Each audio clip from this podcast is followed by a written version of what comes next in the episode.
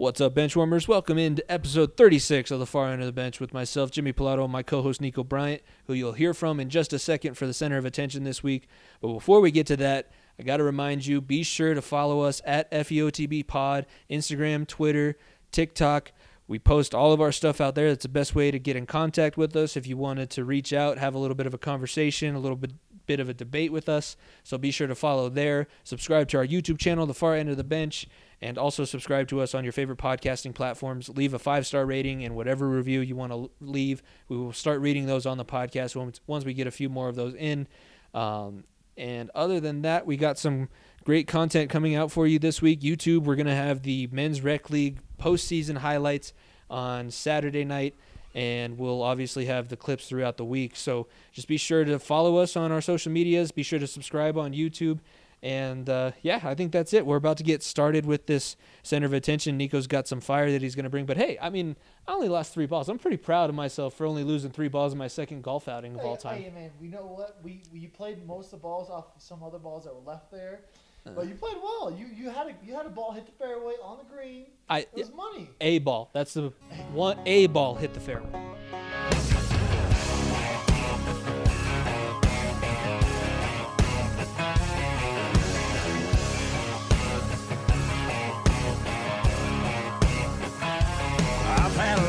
Largemouth bass bust my line. A couple beautiful girls tell me goodbye. Trucks break down, dogs run off. Politicians lie, been fired by the. Ladies and gentlemen, welcome back, man. We got a first center of attention for myself in a long time, so uh, I thought I can't come in firing a little bit because you know what? It's a little disrespectful the amount of uh, respect that Colorado sports kids, Like whether it be football, whether it be basketball, hockey, baseball. Obviously, we don't have to talk about that. But the amount of great prospects from this state of Colorado, people always give us crap about the yes the altitude. So the pitchers are terrible here, or the hitters are get play at altitude, or um, that that the football talent isn't the best, or hell, even the basketball talent is the best. And I'm telling you right now that things are changing look, whether it be going back to Christian McCaffrey um, his, and his Stanford days, him playing at Valor to now being a professional athlete in the NFL, go back to three players that, that played in the national championship game for the NCAA women's team were from the state of Colorado. Um, there was there was at least I think I believe there was two golfers that played this weekend at the Masters from the state of Colorado. Things are starting to look up for this state. You got to start watching out because we're no longer a state that people can roll over. We are being put on the map by such great athletes. It's about damn time. So, without further ado, let's get into the rest of this episode. It's a banger. Got a lot of great stuff to talk about. Bench warmers. I love that we get to start off by talking about Colorado sports because this is something. It was something I had to battle a lot with the international camps and the just the USA football camps, because mainly when you go to those things and when you travel. By the way, far into the bench, presented by the Unhinged Sports Network, episode thirty six. Jimmy Pilato and Nico Bryant. If you haven't tuned in before, we are the reigning podcast of the year on the Unhinged Sports Network. But I don't know if you experienced this when you went to college. Telling people that you're from Colorado, the first question is, Do you ride your horse to school? That's one of them. "What?" I I, I know I've got I I, didn't get. I didn't get that one. I got that one, and then how much weed do you smoke? Yeah, no, that was always, one. that was uh, the top two. So, do you guys? Does everybody smoke weed in Colorado? No. Do you all live in the mountains? No. No, But now it's. Uh, I mean, you mentioned McCaffrey. That's kind of like the gold standard. That whole family really. Just the the fact that they've all been major Division One college, and Max had a cup of coffee in the NFL. Uh, obviously Ed, but uh, you got McCaffrey. You got Ryan Jensen, who played his college in Colorado. You missed Ekeler. I thought that you were going to bring Ekeler, yeah. Ekeler because he's homegrown from Eaton, you can which throw is a tiny little town on the Eastern Plains. you can throw Chauncey Billups into Mhm. that into that conversation. Philip too. Lindsay, Philip Phil- Lindsay. Philip Lindsay from Denver South. He's probably 15 minutes. He probably grew up 15 minutes away from where we're sitting right Yeah. now. So I mean, it's definitely growing, and I think it was always there. It's just Colorado didn't get a ton of attention until recently, with everybody moving in here and all the Californians and everybody moving to yeah, the state. But you yeah, guys, you guys uh, are are overflowing us pretty good. But I mean, it's definitely always been that way. There's Dalton Risner was was from Wiggins, Colorado, which is a small town, and that's the crazy thing too is that the metro area, we think that the metro area is a lot of the state.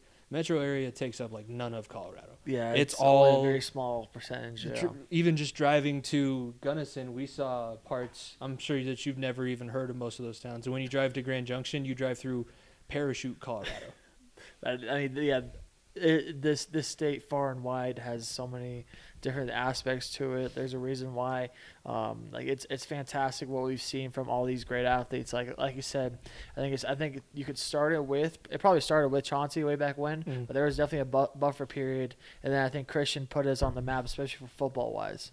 Yeah, Um, and I think now we're starting to get a lot of the former Broncos because the Broncos players that were here, a lot of them ended up moving back here and wanted to like, raise their family in Colorado. So that's where we're starting to see the second generation professional athletes that are growing up from Colorado.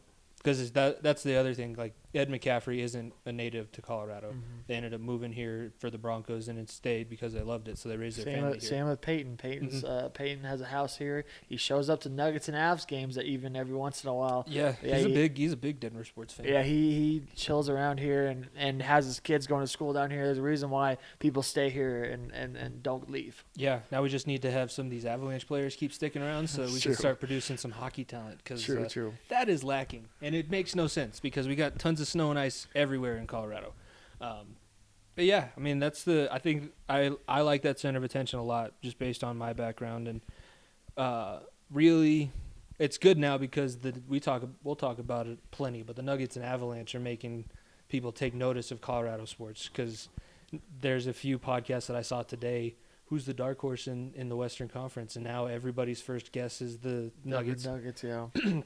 So the professional sports are starting to come around, but I mean, Colorado sports in general, all the way through, are are good, and they can compete with anybody else in the state. Yeah, I think we can now, I think we can now solidify this state as, as possibly a top at least 10 of of sports uh, to, to produce the best athletes. Obviously, Texas, Florida, California are the big ones. We're not going to get there anytime soon, but no, but we can also like we competed with Florida teams and Texas Mhm. teams, and uh, So yeah, I think I think we're on the right track for Mhm. top ten. We may never get to that top echelon, but we're definitely we're definitely right there. no, I think by the time Colorado gets to the place of the athlete history like Florida and um, Texas and all those, we'll be playing robot sports. It's not going to be true, yeah. humans anymore. It'll be like the the cyborgs, the Terminator. So basically, what baseball is right now. pretty much, yeah. so pretty bas- basically, we already got one sport that direction. Well, you know, uh, well, speaking of speaking of technology, let's talk about our golfing experience. But I wanted to. I, that's a good segue because the guy that we were playing with had the decked out automatic carrying. He had bag. the automatic carry on. He had the uh, spotter to see how far the pin was. Yeah, I, he, I- had the whole. I missed the spotter at first. Yeah, he also had the nice little back wheels on his um, on his bag so that when he went up a hill, it wasn't going to fall, Fall off. over, But yeah. Oh, the dude was all decked out. Then there's us over there, you in your bright pink shorts, and me wearing my William Murray, yes, Bill Murray golf line shirt, and we were. I mean, I, I had I had a decent day. I wasn't terrible, but like it was just a rough day out there. honestly, for me, that was a decent day too.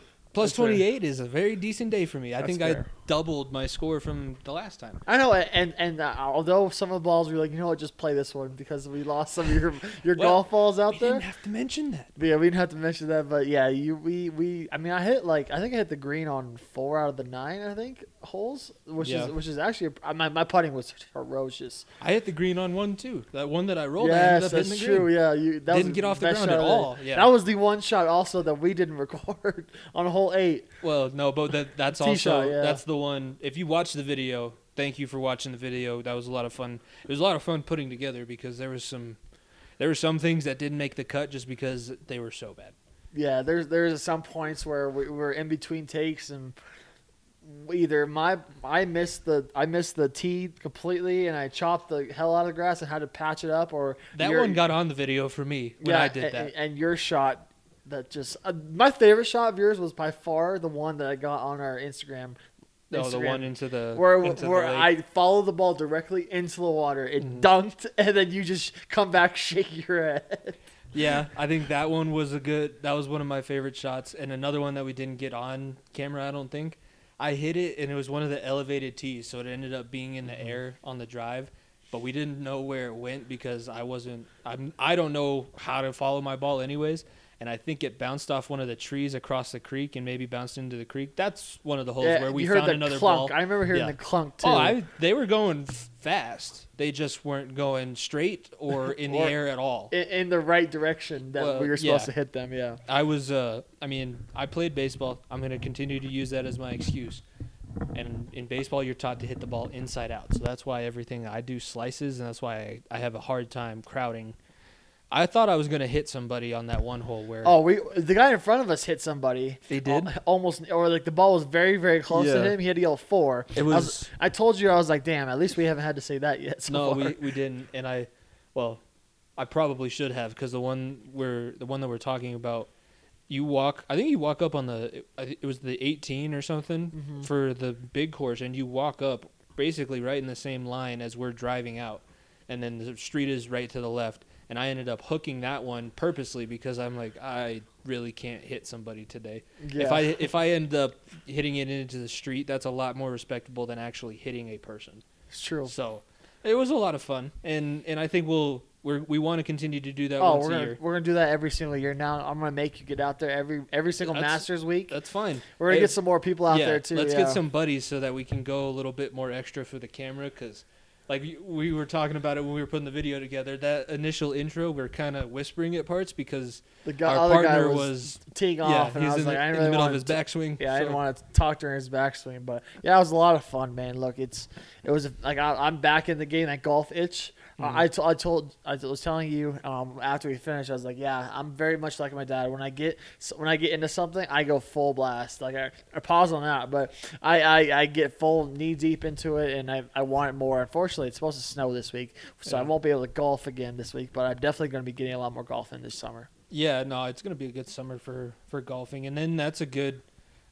I don't like the guy, but I was listening. I scrolled past Johnny Manziel and his podcast, and he was talking about he uses golf as a way to travel because there's great golf courses all over the place. I Mm-hmm. Oh, know you coming from Arizona, that's that's basically golf course heaven. Yeah, every single state has beautiful golf Mhm. courses. Like I remember we played a golf course my, on my birthday two years ago now, two years ago now, and we um, the course was just absolutely gorgeous. Like we, if you if you know what a haboob is, so it's like don't a it's a big gust of wind and like just like dust that all curl up together, but it's not enough for a tornado.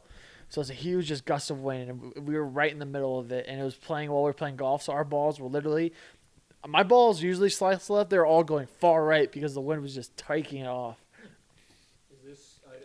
I think I found a video of a haboob. Is that kind of what it? would- Yeah, that's kind of what it is. Yeah. That would be. Uh, you kind of subscribe to the Caddyshack theory that you can just play on. I don't think the heavy stuff's supposed to come down for another hour. Yeah, right? you just you just play through it. You know, I, I think the tornado's going to hook away from the course, so I'm we should the- continue to play that way. exactly. I'm having the best day of golf in my li- in my life. I cannot end it here. No, I can't. I can't walk away. I have to do this. Mm-hmm. Um, no, and then we actually, I think you maybe matched some of the scores that we saw at the Masters. You wouldn't have made the cut. Oh, I would not have. there's a couple of big name golfers that also didn't make the cut, like Brooks Koepka. You can talk about. He was pretty injured going Yeah, into he, the tournament. he so. was wincing in pain all weekend. Yeah. He was struggling. I would say the bigger disappointment that didn't make the cut was probably a Max Homa because he did. He had a decent odds to actually win the tournament. Or Yeah, he was one of the underdogs people Mhm. liked a lot. Um, one of the people that didn't make the cut in the final round was Dustin Johnson, Yeah. the winner of the tur Masters in November. Yeah, that would cut. that would be awkward because the he was the previous winner and he has to stick around. Yeah, Didn't he- get to play at all on Sunday. Just had to stand there and watch. Yeah, he had to stand there and watch and then give the green jacket to Matsuyama. You could tell that he was because he put the jacket on and he's like,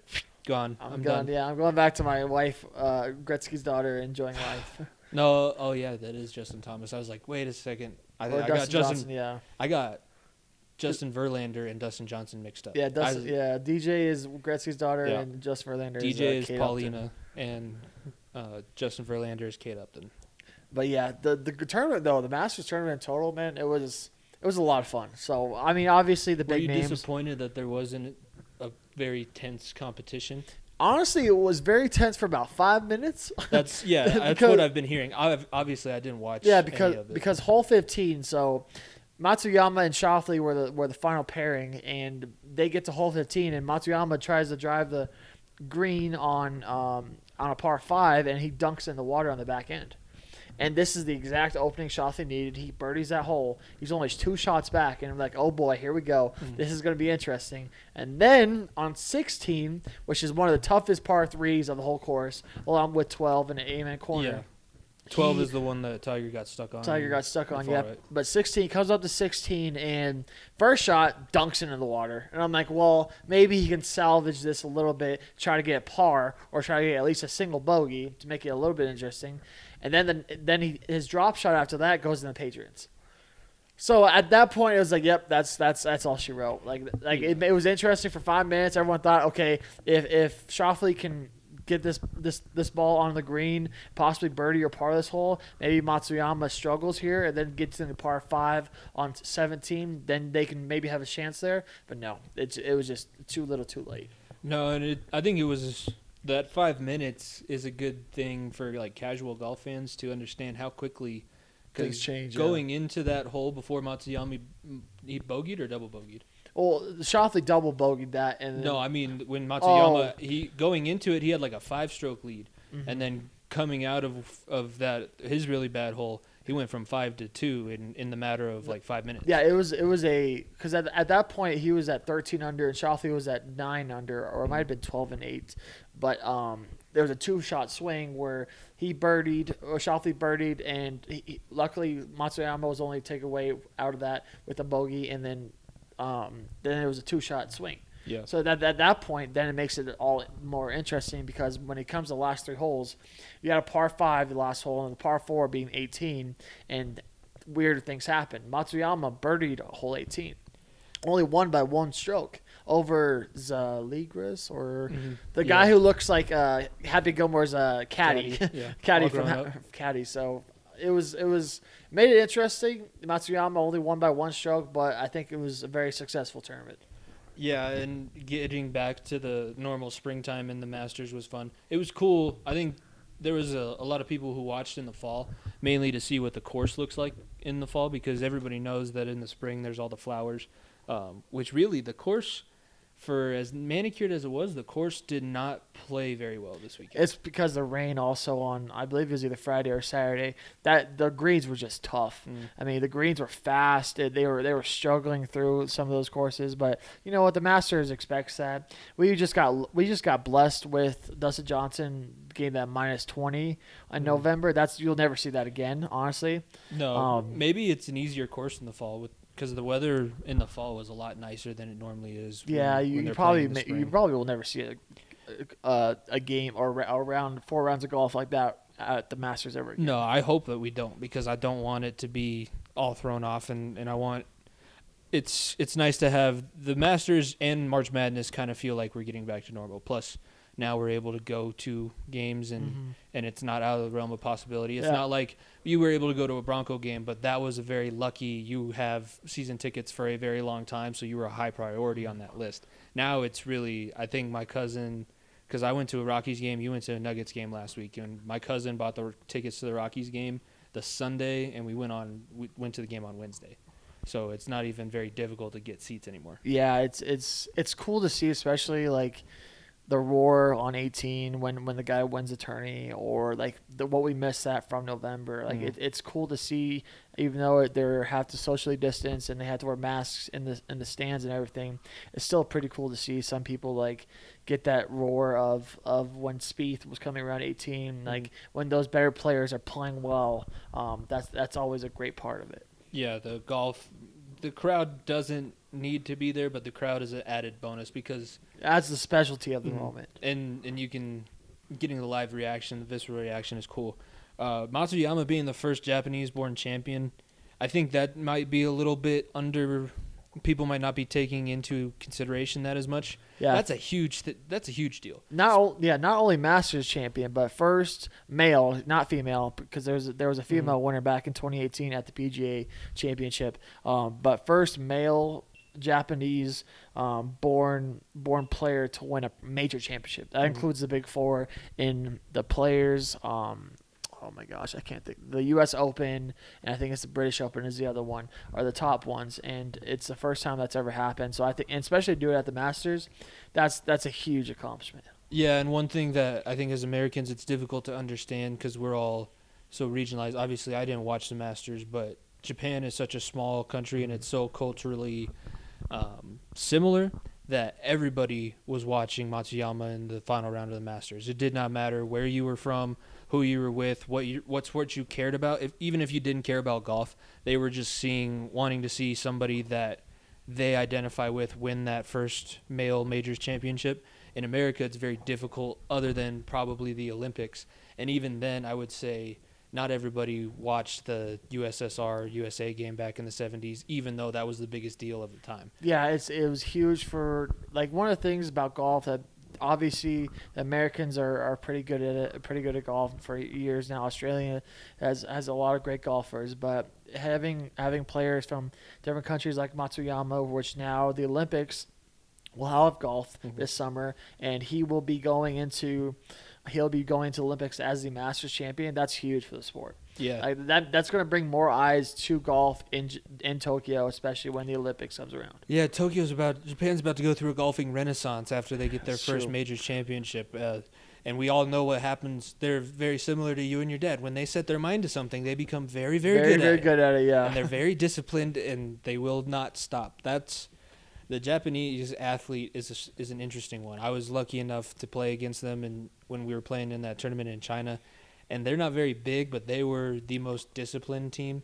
And we were up by 45, I think, and you wouldn't be able to tell. They were Yeah. still playing like it was 0-0, and they had every single chance that they were gonna. Yeah, they, they, they I mean, it goes back to the uh, Matsuyama's caddy on 18 after after he hugged Matsuyama for the win for the win, and as Matsuyama was walking back, he put the pin back and bowed to the pin, Mhm. saying thank you to the course. And I think, I mean, that that's that's one of the best sights you've you could ever see in sports. Like Yeah. he, he's paying respects to the course and saying, "I beat you this time, and we we were able to come out on top." And it's it's one of the lasting images we'll definitely see for the next few years, especially for the Masters. hmm And that's another thing is that you're playing against the other players in a golfing tournament, but you're really playing the course. You're mostly playing the course, exactly. especially at a course like Augusta, where everybody knows it's notorious. It's the big deal because it's notoriously one of the more difficult courses Mhm. to do well at. That's why when Tiger won his first and he was 18 under par, it was a huge deal because nobody is 18 done under like par. that. Exactly. Nobody Nobody's dominates the like that. course that, way. It, you may dominate the field that way, but when you're dominating the course that badly, that's a different story. Mhm. Um, so yeah, it was a good Masters tournament. I had fun golfing, which uh, I'd never thought that I would say that. Got sunburned, so we got to bring sunscreen. I know. time. Hey, maybe that's good. That's a good thing, though. Uh, it could be. I mean, I'll definitely lay a base layer down, and I apologize for everybody who watched the video and had to see all of that pink because I told you. Golf requires two things: goofy pants and a fat ass. And I played offensive line. And if you didn't believe me, you watched that video and you were very quickly like, "Yep, offensive line." I'm gonna take you to a few more to the to the top golf and then to the driving range a few more times. Yeah. So we can calibrate that swing a little bit, so that we can at least hit it straight. Oh boy, we would have to uh, if we were to get my drive down, we would have to play the 18 for no other reason than I would hit over every single green on the par three because I wouldn't be able to control it. That's You wouldn't be able to hit your irons at all, but you can smack the hell out of your driver. exactly. I'm just gonna try and put it as close to the pin as possible and see where it goes from there. Uh, and you saw on the video too, I'm not that great of a putter. I- Oh, I had a, I had a terrible putting day too. I had at least three or four chances for birdies, and I bricked every single one. I parred at least a couple, but Yeah. I, I bricked every single birdie. did you do laps around the hole? I did laps around the hole. yeah, you were just going back and forth, back and forth, and not after- even back and like straight back and forth over to the right, now back to the left. Take it Oh, back now, well, y'all. Yeah, that goes over the bunkers, Yeah. and you're like, oh man, I gotta chip this back in. Uh, we'll just pick crap. this one up and call it a, call it an eight. I'm gonna yeah, I'm gonna pick it up, and you're gonna give me two extra strokes. That's what's gonna happen. uh, it was a lot of fun. We'll be doing more. That'll be a yearly thing. We'll continue to do the Yeah, highlight video. yeah, we'll, we'll do more IRL stuff too. I'm sure because we'll Mhm. do we'll probably do something for Wimbledon. I'll make you play tennis, which I think we, we we decided pickleball. pickleball. We'll, we'll do something with pickleball, and, and I feel like that may be a little bit easier. Yeah, I know. I'll be able Won't to be play pickleball. I won't yeah. be able to play with you on a tennis court because I know how much cardio and how difficult. Hey, I am not the most in cardio person either, too. So But you, I don't. This it's similar. I don't have the technique or the feel for it. So when I get tired, I don't have the technique to rely on. That's fair. But I fair. have played pickleball before, and I I will tell you, I dominated middle school pickleball. Okay. I was the king of the pickleball courts, We'll- as we'll- they would like yeah, to say. we'll we'll get the pickleball out there. Then That'll be fine. I'll, I'll I'll gladly do that. But let's talk about some other sports because you were you tweeted yesterday you were watching the Masters and the Nuggets game. Uh, we're not going to talk about the the ending of that Nuggets game because it was very very uh, unfortunate. I was gonna talk about the ending of the Nuggets game because uh, it's something, and I'll give Jokic credit. This reminded me of Jokic, not of this past few years, but of when he first started to emerge as that superstar. And he was paying more attention to trying to get calls from the refs and paying more attention to not getting the calls that he should. I'm not going to say that he shouldn't be getting those calls because he is a superstar in the league, but you can't focus on that more than scoring. The, the way I see it is it's getting ridiculous. So Jokic had an off night and still put up a triple double. He had 13, 10, and 11, I believe. He might have got hoaxed out of one of the rebounds, but the dude still had a good night. And he was a plus nine in the box for a game that we lost by 20. And so Jokic, let's put it this way: centers in the NBA average at minimum at least seven or like a good center averages at least seven or eight free throws a game. Jokic has had five games this season with zero free throws. Has had another 15 with five or less. The dude, I was seeing pictures. He's getting choked. He's getting he's getting his hand around his neck. He's his, his arms. He bruises easily. His arms are bright red. Like at, at some point, I'm I'd be pissed off too. No, I'm not telling you that he doesn't deserve to be pissed off, but he's he knows that he's not in the market where he's going to get those calls and until he gets to his due and wins an MVP, I doubt that he's going to get those superstar calls because that's just not the way the NBA doesn't skew anything towards Denver. The NBA doesn't give a shit whether the Nuggets make it to the finals or not. We know the two teams that they want in the finals. We saw them play on Saturday. So the NBA is not going to give them any benefit of the doubt. I I really like the way Michael Malone handled it. There's a lot of people pissed off that Jokic got taken out of the game when he did, and I I'll tell you I'll I, I agree that he is the best player and deserves to be making those calls, especially at the center position. But he was not helping the team at all at that point. So getting him off the floor and maybe trying a different way to win because in all honesty, in a playoff series, you're not going to be able to rely on Jokic to win you every single game. So it's good to get the guys on experience on the floor without him. And in that situation, Uh, the worst thing that could happen is that you start losing by more, and it really wasn't going to get any worse than it was. Like, look, the people that were bitching at Malone about him, his coaching decisions and everything, you gotta realize one thing. First of all, we've we just won eight straight. Eight straight games. Thank you very much. Okay. Part two. We're, that was the first night of a back to back. You want Jokic to go out there and play 45 minutes on a first night of a back to back and expect him to come, as we're recording this, the day of Monday, to go out there and play another game? That's unheard of. At- He has played every single game since 2017. The dude has not been injured. He is the most reliable player in the NBA currently because of what he's able to do on the court mm-hmm. and the fact that he's there every single night. The dude doesn't take games off. This ain't Kawhi Leonard. This ain't this ain't Kyrie Irving Paul or George, Kevin Durant, Paul Paul George. The dude plays every single night. LeBron James, Anthony Davis. The dude plays every single night, and at some point, you're gonna have to you're gonna have those games where your bench doesn't have it, and your bench doesn't have it. You you have a game where your best second best player is hurt, where Jamal Murray is now missing his second his second game. I believe it's his third now on Monday. The dude like he's trying to get healthy back. You have a lineup of a bunch of young guys, including. Bol Bol, or not Bol Bol, sorry, MPJ, who's still trying to get in his form, but she's been playing very well. You have Monte Morris, who's coming off the bench again because they had to start Facu because Monte expected to be put on the bench because he feel, knows where his role is. And then you have guys like Paul Millsap, who's pissed off about moving to the bench because Aaron Gordon. Like, it's going to take time. We just won eight straight. Yeah. Calm down. It's a regular season game, first night of a back to back, and you're telling Jokic, you're telling Mike Malone, well, why isn't Jokic playing 48 minutes? There's a reason why he's not playing 48 minutes. It's also the Celtics, and for as bad as like the Celtics ju- yeah, wouldn't just- be able to it- compete in the West, but it's still It just stings more in the media's eye because it was on national TV, because it was on ABA TV. That's the only reason why. It- like people were yeah. pissed about it. It's a middle of the Sunday game. It's the first night of a back to back. You were just off an eight game winning streak. If you really, if you think that Mike Malone should be fired right now, I'm telling you right now, you're a fair weather fan. Get off the bandwagon. Nuggets don't deserve you. That's- Malone has done a hell of a job getting this team out of the gutter and being where they are. And right now, we wouldn't be where we are without Mike Malone. That's So get your if you're if you're if you're one of the people that says Mike Malone should be fired, do yourself a favor, go be a Brooklyn Nets fan. That's exactly what I was just gonna about to say. The guys that are complaining about how Michael Malone is coaching were not around when we were the perennial Well, we had to lose re- in the yeah. last regular season game to lose your playoffs. When we had Darrell Arthur and Randy Foye and JaVale in his prime, yeah, that team. People, if you weren't around for that, I know you weren't Jimmy because you didn't watch basketball. but I also don't make any excuses for the Nuggets and and know that they are doing what they need to do to get better. Exactly. So this team is in the right direction. Like I said, just relax. It's just a Sunday game. I'd rather be more focused on the fact that we're seven and one since Aaron Gordon joined the team, and that we are seven. We are eighteen. We've won eighteen of our last twenty-two games. Eight- and That's two in the right last, direction. Eight and two in the last ten.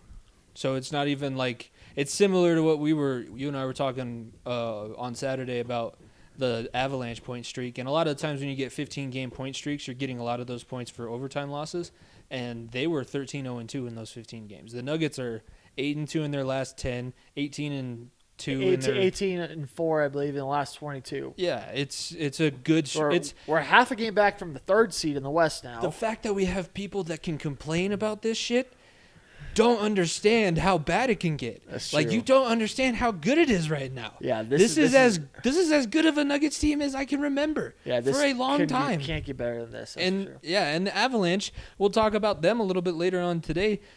Let's just say we're putting Fairweather fans on the hot seat this episode because I'm going to talk about Fairweather fans a little bit later on too. Uh, sticking with the NBA, let's stop talking about the Nuggets because we'll both get worked up uh, over the the shitty shitty yeah, the, the the shitty situation with that. Um, but but the uh, uh, elsewhere, I mean, look that L.A. Brooklyn game on Saturday. That's an eye opener for Brooklyn. Yeah, That's uh, a that's an eye opener for Brooklyn. Without AD, without LeBron, I don't know if I'm more worried about Brooklyn now or if I'm more worried about the Lakers coming back. Because I think I might say more about the Lakers coming back because Brooklyn. I, I- I take Brooklyn's stance a little bit similar to the Buccaneers stance. Because, look, the Buccaneers were not dominating people throughout the regular season. But when it came to the postseason, they all got their shit together. And the Nets, I feel like, are a little bit in the same same direction. Well, this begs my question. By the way, it was they blew out LA without LeBron, AD, or Kuzma. So let's let's throw that out Yeah, there. Um, not Elmer, the the frumpy the frumpy daughter from Grown Ups. That's yeah, probably Dr. we had a Rose, yeah. lot of people really appreciate that. I, I know good memes. Yeah, I know good memes. You them. know very good NBA memes, and, and NBA Twitter makes no sense to me, but I just sit back and watch. That's all I Mm-hmm. do. Uh, for the Nets, do you think that obviously they have everybody that you could want? They assembled the Avengers plus some, like they assembled the Avengers plus the uh, Justice League just to try and beat this 36 year old guy that lives out in Los Angeles that's going to be playing with the Toon Squad here coming up in, in the summer. Do you think that maybe they need an alpha to step up? Maybe they can't rely on the fact that we are all former MVPs and all stars. That this yeah this this Nets team man look what I saw Saturday especially was very little defensive presence very little yeah, they, they LaMarcus lost Aldridge- 121 to 120 Yeah, or 121 to 100. yeah Lamarcus Aldridge absolutely trash defender not good at all his defense was terrible Blake Griffin was doing nothing inside presence um, Kyrie who knows what Kyrie does anymore because he's taking off nights for, for specific reasons. I saw a rant from Stephen A. Smith saying you're getting paid confirmed like you're, you're you're getting paid a certain amount of money for that and you're not even you're taking off nights just cuz like that that's a, that's a bad point too. And then Harden who's everyone's should be MVP takes off nights too. And KD, I don't even know if KD's hurt or if he's not anymore because I'm not sure. I'm like, if I throw a Brooklyn Nets game on, I don't know if KD's playing or not Mm-hmm. because like that's at the point where like you know what this Nets team has a lot of great talent and they're putting it together at the right time. But you know what had you know what team had a great talent last year that is doing the exact same thing the Nets doing right now? Los Angeles Clippers. And look what happened to their scrubs. They did nothing. They were they their stars got locked up in the postseason. They should have lost round one, and then now Brooklyn's in a situation where what happens if you play a good defensive team like the Heat, where that has Jimmy Butler who can lock down KD or or James Harden. You could throw Avery Bradley out there. You have Iguodala, and now you or not Avery Bradley. Excuse me. Um, Oh shoot! They just, Trevor Ariza, who's a good ring defender now, um, and then also throw in Bam Adebayo at the five.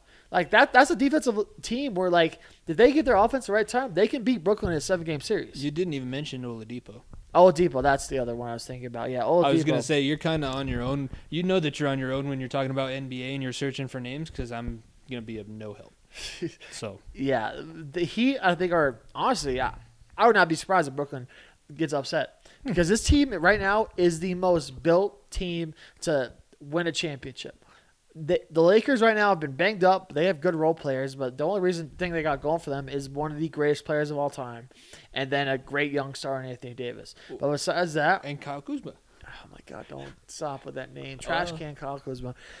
But Brooklyn right now, if they don't win a championship, they got to break things up because this team could not last more than two years. No, I think even if they win a championship, we're going to get a totally different roster. How do they fix this? Is it finding some alpha male to step up and hold people accountable? Is it It's the role players stepping into role players because you each team has their star players. but who's the so that begs the question since everybody's an all-star, who's the role player? I think right now it's Kyrie.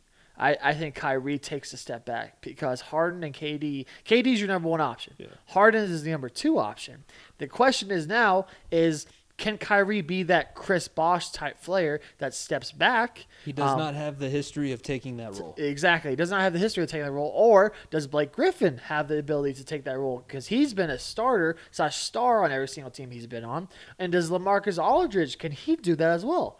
Because Mm-hmm. uh, in all likeliness, yeah, people make the joke there's only one basketball, but there really is only one basketball. Only one guy gets a shot per possession unless you get an offensive rebound. Yeah, and every offense has players that they design most of their plays to run through. And when you're trying to, it seems like right now, and I've watched very limited amount of Nets basketball. It seems like they're trying to appease everybody and get everybody their touches. You're gonna Oh, kind of have yeah. to. You're gonna have to establish, like you said, KD's your number one option. Harden's your number two. They're gonna get a majority of the looks, and a majority of the players are gonna be set up to run through run through them then in my very layman's basketball mind, I'm thinking in that situation, you start opening up probably more looks for Blake Griffin and Lamarcus Aldridge and maybe Kyrie Irving because you're you're forcing people to only focus on your two main options. It's gonna take presence away from other guys who are still very talented. Yeah, We're not saying that the role players, quote unquote, on the Nets shouldn't be getting. If they were on any other team, they would be the star. They would be getting the touches. Mm-hmm. It's just so happens that they're set up this way, and that's the difficult part about assembling a team like this. You got to have the guys that step up into the big roles and guys that are okay with taking a step back down into the smaller, probably more necessary roles. all the great teams in NBA history. You look at the Kobe and Shaq teams, where the Kobe and Shaq teams, those players on the floor with them, Rick Fox, Robert Horry, um, and Derek Big Shot Fisher, Bobby. and, and Derek, yeah, Big Shot Bobby and Derek Fisher, Yeah. they all stepped into their role. Go back to the Bulls team with Rodman, Pippen, and Jordan. Toni Kukoc and Ron Harper, great role players. They knew that they were if they had to step up in certain situations, like Steve Kerr did for That's, them. I was gonna say Steve Kerr as well. You set you step up in the right positions, but every single position, if the ball doesn't go through those three guys, then there's a problem. So it, and Dennis Rodman was one of the people that's had to take a step back too, because when he joined the Bulls, he was mainly a rebounder, and then on certain nights they expected good things from him because the other stars weren't doing that. Brooklyn right now, they're just trying to overcompensate for their talent. They're saying let's try to get everyone theirs every single night. That's not going to happen. Uh, They basically designate a possession for every single star that they have as okay, you get to bring the ball up the floor this time. Okay, you get to bring the ball up the floor this time. Okay, you'll get to take the last shot. And then if somebody, it's obviously not this way, but it very well could be. No, you shot that one on on Kyrie's possession. I had a wide open look and I sunk a three. Yeah, but you know you shot it on Kyrie's possession, so we're gonna have to take a possession away from you to now make up for the fact Kyrie didn't get that shot. That's where it seems like we're headed. It seems very middle school, very elementary school esque almost, and it, it's weird to think that this is a team being coached by Steve Nash. Yeah, like Steve Nash is he's going to have to get those guys going defensively because the set the seven or the eight second or less offense that the Suns were known for when D'Antoni was there with Steve Nash or the Rockets were known for with Harden and Chris Paul, things are going to have to change. They're going to have to lock in defensively because Brooklyn right now. It, thi- this team is a, is a upset waiting to be happened in the first round or second round. Not first round. I'll take a second or third round. Now let's transition away from the NBA and let's talk about the other really happy thing that we get to talk about the NHL and specifically the Avalanche. As we're recording this, uh, the trade deadline I think passed a couple hours ago. Yeah, what a wild trade deadline. We had a very wild trade deadline. It it was strange because uh, and I made a little bit of a joke about it on our Twitter. Follow us at FEOTB Pod. But the Avalanche Twitter teased we're going big big fish hunting today. And it turned out that the big fish were two guys that had been here before, and Patrik Nemeth.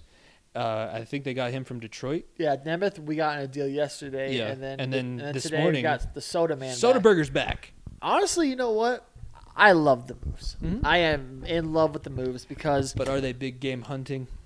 we we big game hunted with Devan Dubnyk. That's yeah, that got- we- one we- was the big game, we- but it wasn't the ones that they were talking about today. Right now, look, we didn't give up anything for those ties too. The players we gave up were guys in Colorado Eagles organization Mm-hmm. and draft picks. And right now, draft picks, like I said, don't matter for teams in the cup or in the cup race. Avs did exactly what they needed. They they are right now at least nine nine to eleven deep. I can maybe count a few out on the way, on uh, on the forwards. Defensively, now with Nemes seven back as well, we have great depth on the defense.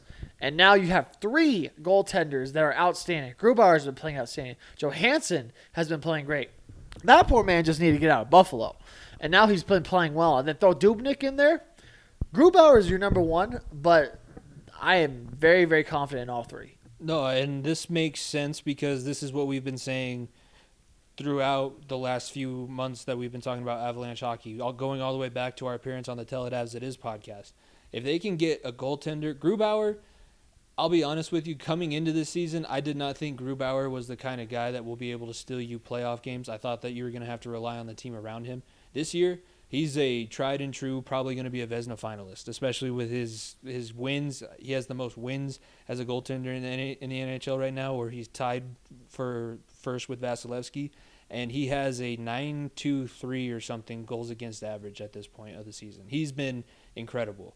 And now we're going to be able to rest him a little bit going into the playoffs, which is even better. And when you have a guy like Dubnyk, which it's really funny to see the local reaction when we signed Dubnyk. There's a lot of people that are still very salty about that. Uh, Minnesota, Wild series back in series. 2013, Yeah. me, me included, Mm. because I remember when he came in for I think it was Bryzgalov at the time, and we we were up I think two one of the series, and then, then they made the goalie change, and then it got to seven, and that was that was back when it was uh, Landeskog, Duchene, and MacKinnon. yeah, and Roy And- was the coach. Yeah, Roy was the coach. That was that's the funny thing is that we're still holding that grudge, and that was MacKinnon's first year. and Ryan and O'Reilly was on the second line too. Ryan O'Reilly Yeah, was the second O'Reilly line. was still there too. Wow. Yeah, th- that's been a it's been a fat minute since that. So you know what? If we win the cup with Dubnyk as a backup goaltender, all is forgiven. that's yeah. All is forgiven. I'll, or just you know, it's very similar to when the Broncos brought in Romanowski. You hated Romanowski when he played in any, any other color but orange and blue, but when he played in orange and blue, his methods were effective. exactly. Now that Dubnyk is going to be in the burgundy and blue, or yeah, burgundy and blue because burgundy is a shade of red. yeah, Uh, I had a brain fart there for a second. It's probably going to look pretty good. I'm Yeah. probably going to enjoy it, and, Yeah, and I'm- I'm, going to forget about the fact that he made me cry in 2013. Yeah, I'm. I'm. Look, Joe Sakic's a fucking genius. Let's just put that out there. please, please let me see. I, I want. It's never gonna happen. I want to watch him negotiate a deal live.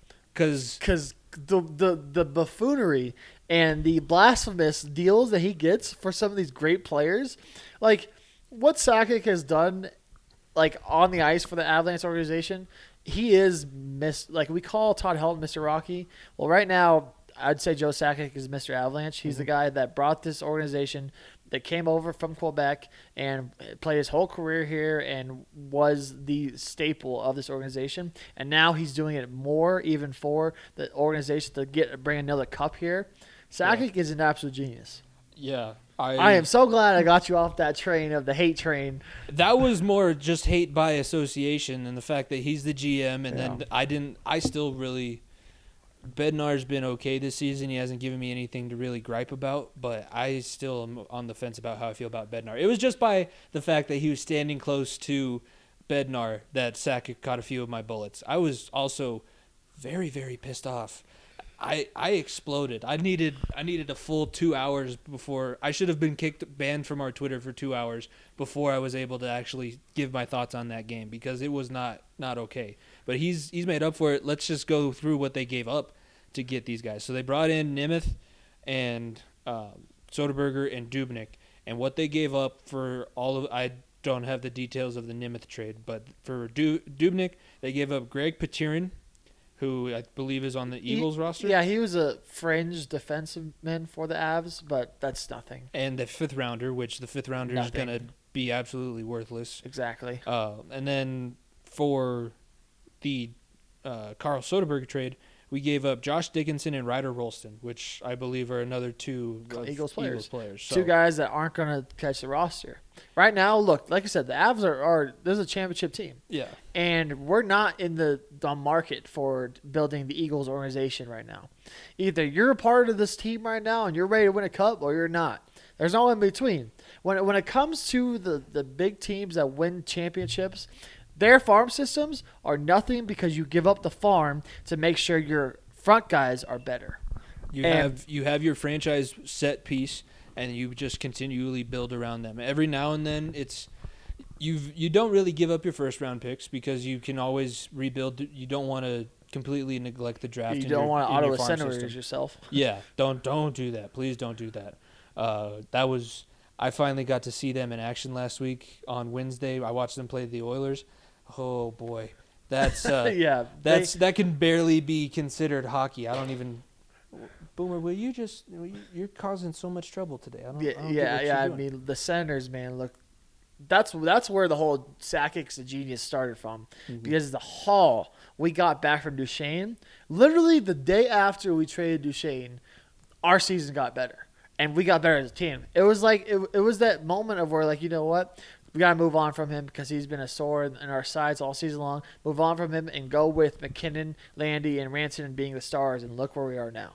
Yeah, and look where Matt Duchene is not. He's not even playing in Ottawa anymore. He didn't even play in Ottawa past past the year. No, it's he, this this uh, team that Sakic has assembled this last few seasons of Sakic as a GM is teach teach tape for somebody like it's a different sport. It's what like they George teach in marketing Yes, class when yeah, you're trying to get a deal done. This is a Harvard sports management level assignment that we're seeing taking place, and it's it's incredible to see. He's one of those rare guys that him and I think maybe Ozzie Newsome are guys that had maybe better executive careers than they had playing careers. And I don't know about that yet. Maybe eventually. if he wins two cups as a GM, I don't know what Uh, you. yeah, but we're, we're we're not we're at zero still currently, so we're not there yet. No, but it snowballs after one. I know, but he also is one of the greatest hockey players of all time. He is a top- he is a top He was the captain player. for his entire career. Yeah, there's he, he is not surpassed that yet. Trust me, he's not there yet. But he he has a chance to be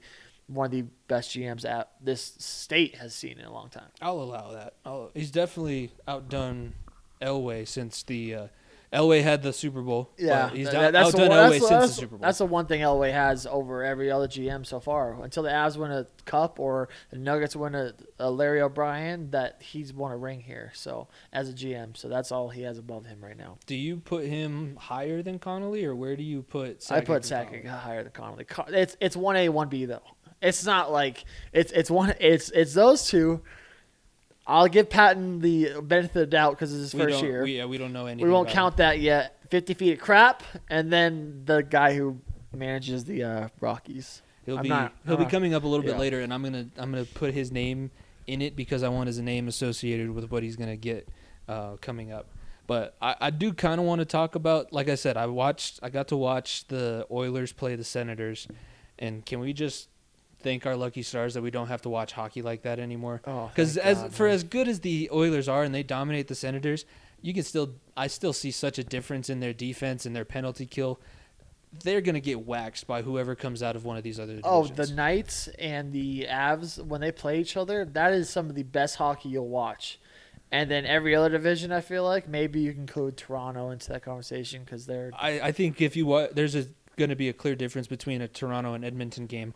But I think maybe the the Lightning and the Hurricanes is Maybe, another. yeah. or maybe Florida because Florida's been playing really well yeah, too. it, it'll be interesting to see what Florida can do in the playoffs because they're so young and, and they don't have as much depth. But I would say Avs and Knights are the, the closest of the top two in their division, followed closely behind by prob- the Lightning and Hurricanes. The East is just pretty stacked throughout, and everybody is, is on the same footing.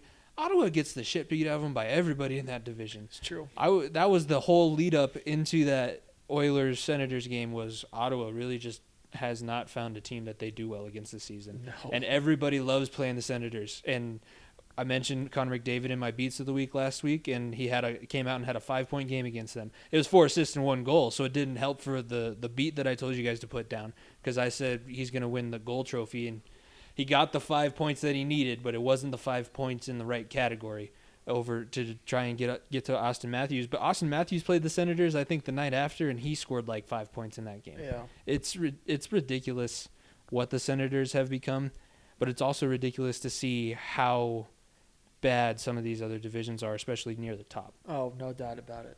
It, it's going to become very interesting towards the playoffs because I think if you're looking just at the standings, the two teams that are going to make it out of every division, the East and the North are going to be very low seeds once they reseed everybody uh, for the final push of the playoffs. Yeah, I, I think when, when they reseed them all, it's going to be very, very interesting. Um, the other big news, obviously, out of the NHL was the Foligno trade. I think that's a really good. I think it's a really quiet deal for Toronto. Foligno is has is captain for Blue Jackets for a long time. I think he deserves a push at the Cup. Um, and Toronto may have it finally this year, but we say that every year, so probably not. And then Taylor Hall getting traded to Boston.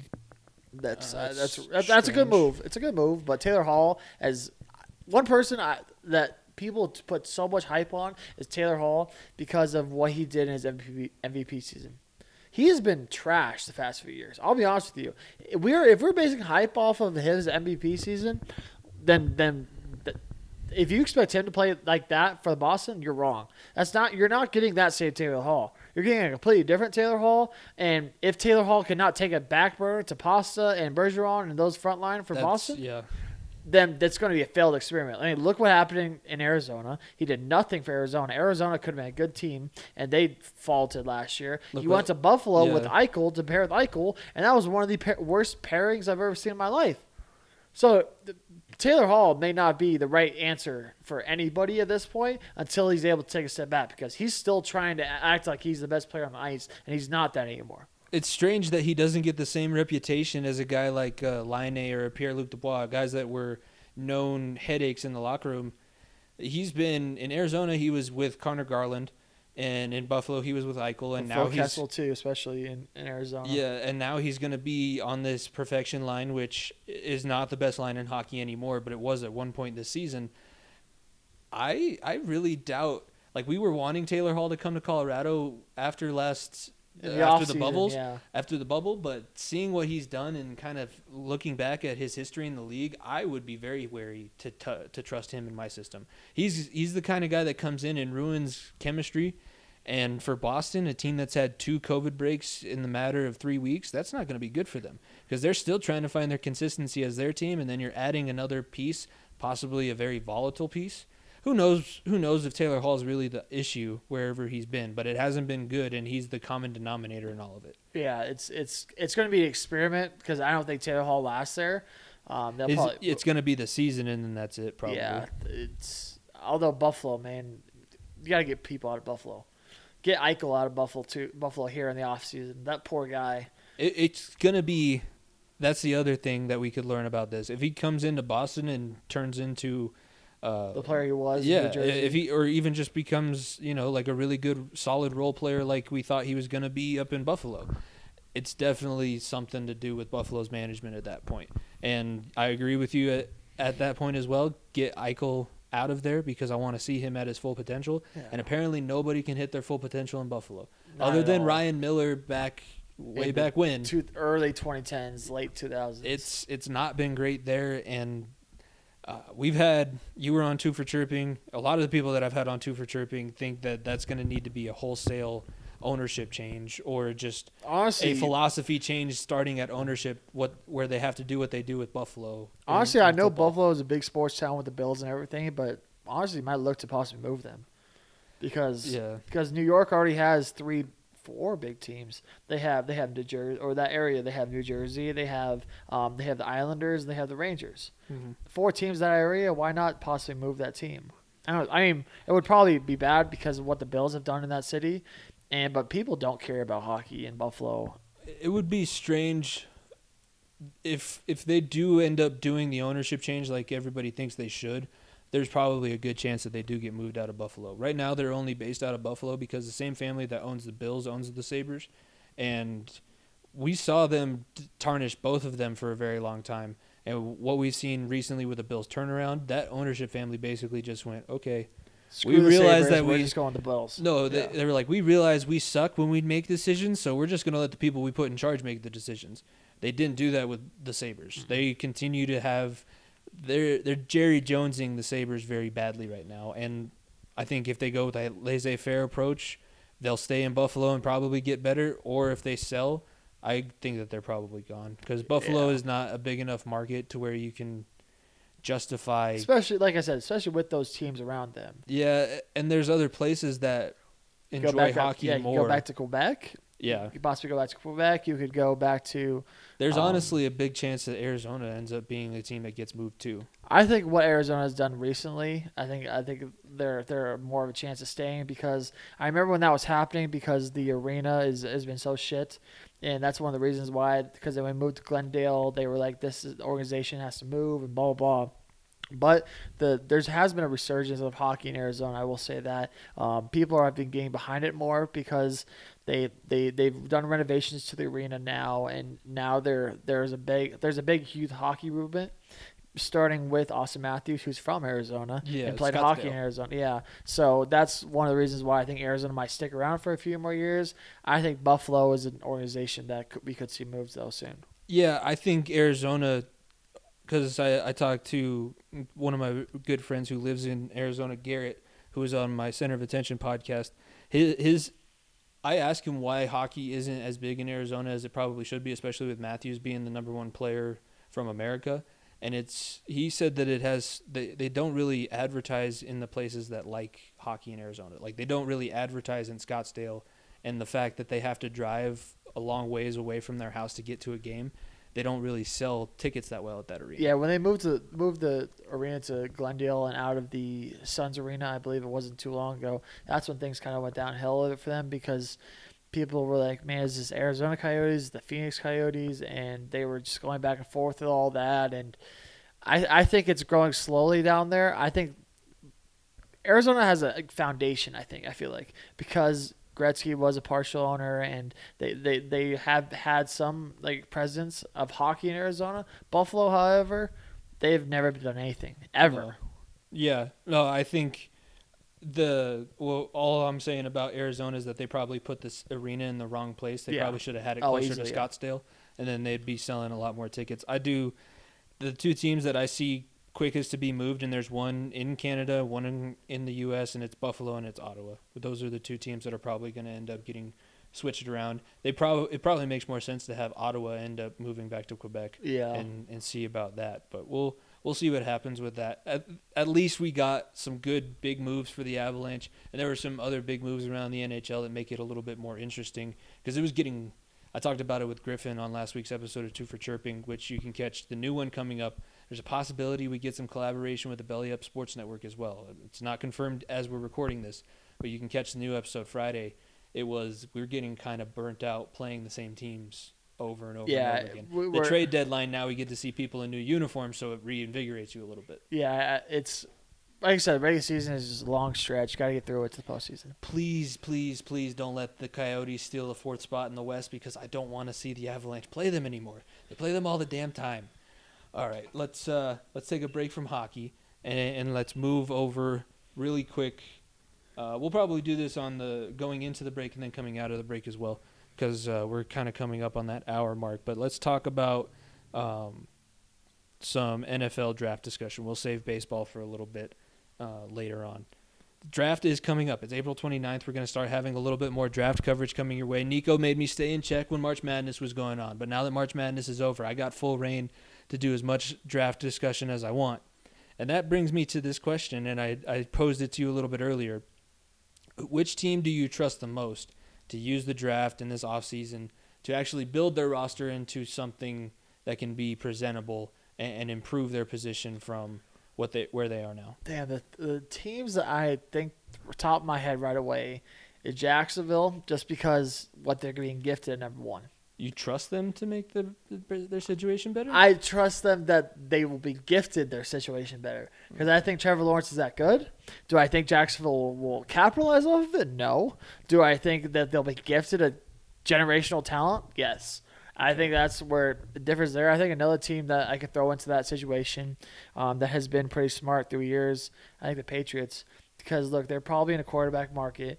Um, maybe Mac. I, I don't know. All the reports say Mac Jones is going to fall to three there, or maybe four. Um, but they may fall with Mac Jones in their pocket. Um, the Patriots are in the are have done a lot of good offseason moves. And much as it pains me to say this, I think they could make some splashes here in the draft. Yeah, they're one of the franchises that have the history of drafting players and then developing them. Even though I'd say recently their draft picks haven't panned out super well. Sony Michel and N'Keal Harry both guys that were taken in their first round in, in recent drafts that didn't end up producing as much as they should have. Uh, the reason I questioned you on the Jacksonville statement was because the next part of that question is who do you have the least trust? Who do you who do you have the most trust in that they're going to go out swing and miss on somebody? And I was expecting you to say Jacksonville because it's what they do with their draft picks. Yeah, they're not gonna if they if they draft anyone other than Trevor Lawrence at number one, then they are the big they are the reason why like that that question should be proposed.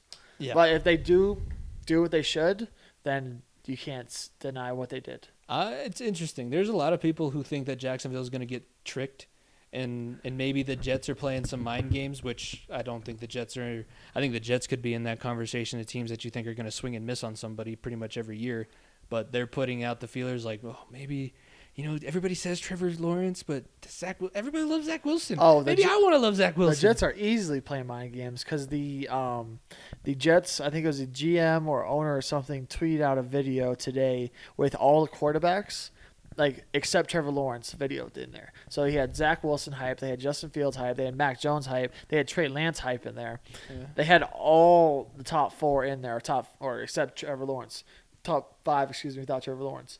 So Maybe they are playing head games. I would love it's, to see Trevor Lawrence rather in New York than in Jacksonville, like yeah. I said a few weeks back. Um, but I think honestly, I might go with the Jets being the team that's going to swing and miss the worst. I think the Jets, and you want to throw another team in there, I'll throw in the Eagles.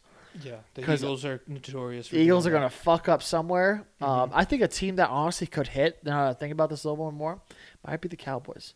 Because I guess the Cowboys are, are, are idiots where they can be, but I've heard they're very, very, very, very high on Kyle Pitts.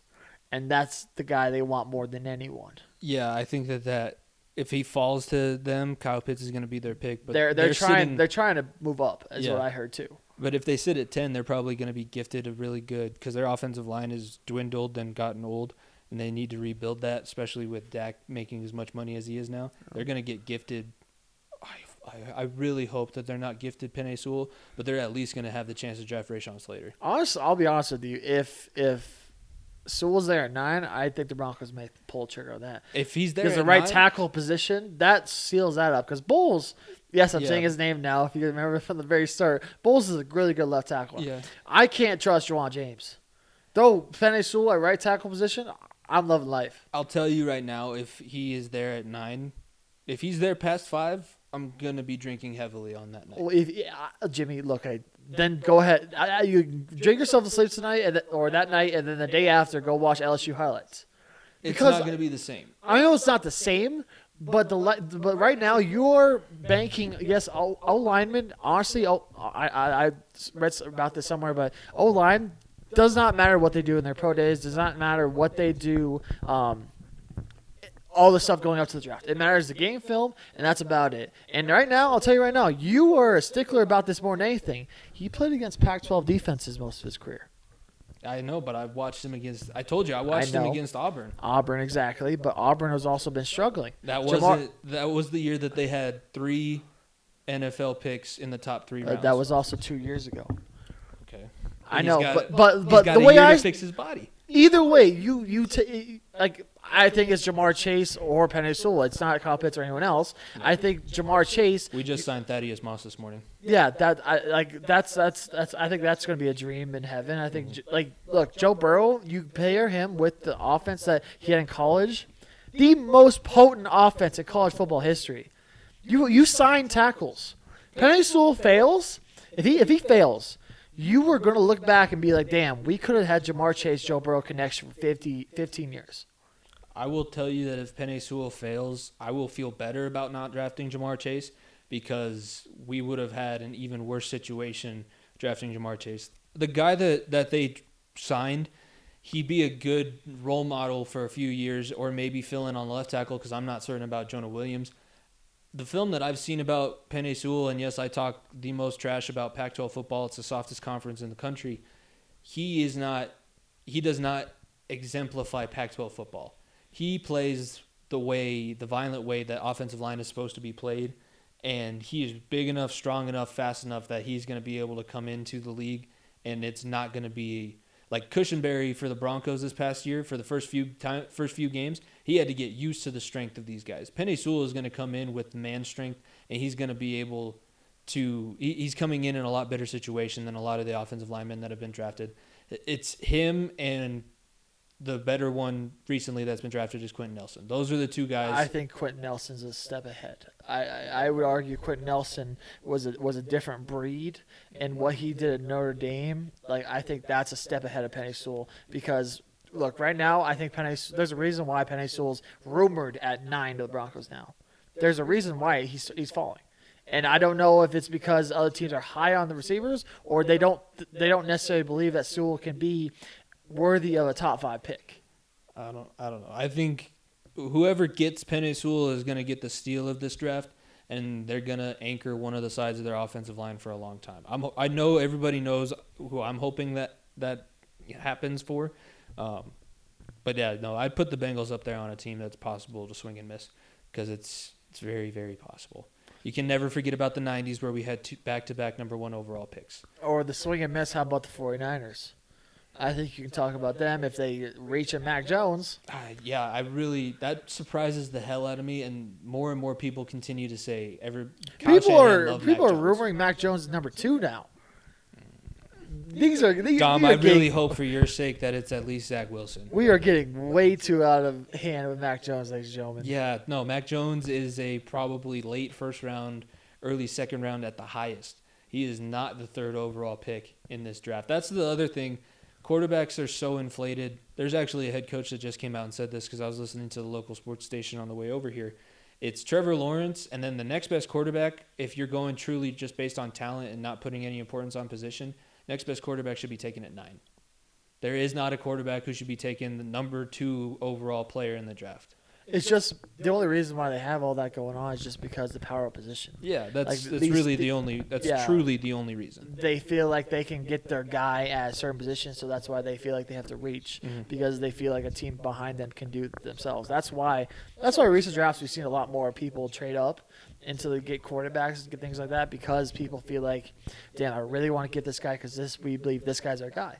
That's why San Francisco jumped to three. Yeah, that's why San Francisco jumped to three, and it, it makes a lot more sense for me, especially with their Jimmy G situation. They could keep Jimmy G around for a couple years and get a guy like Trey Lance or a guy like Justin Fields, who I really just want to see in that offense because the athleticism they have is better than Jimmy G, and it would be something. If you get Mac behold. Jones, if you're San Francisco, you get Mac Jones, you get Jimmy Garoppolo 2.0. Exactly. And there's no, it makes no sense to jump up to three to draft the same exact quarterback that you already have. Exactly. Um, but yeah, real quick before we go into the break, just to finish out some of the NFL discussion, it's an unfortunate thing, and I, I'd re- wish we didn't really have to mention it, but since we talked about it around the Super Bowl on this show in Cover Six, uh, Britt Reid, the son of Andy Reid and the assistant coach for the Chiefs, was charged with a felony DWI this morning for the accident that he had around the Super Bowl, leaving a five-year-old girl in critical condition. So he has been charged now, and it is going to be a felony DWI. So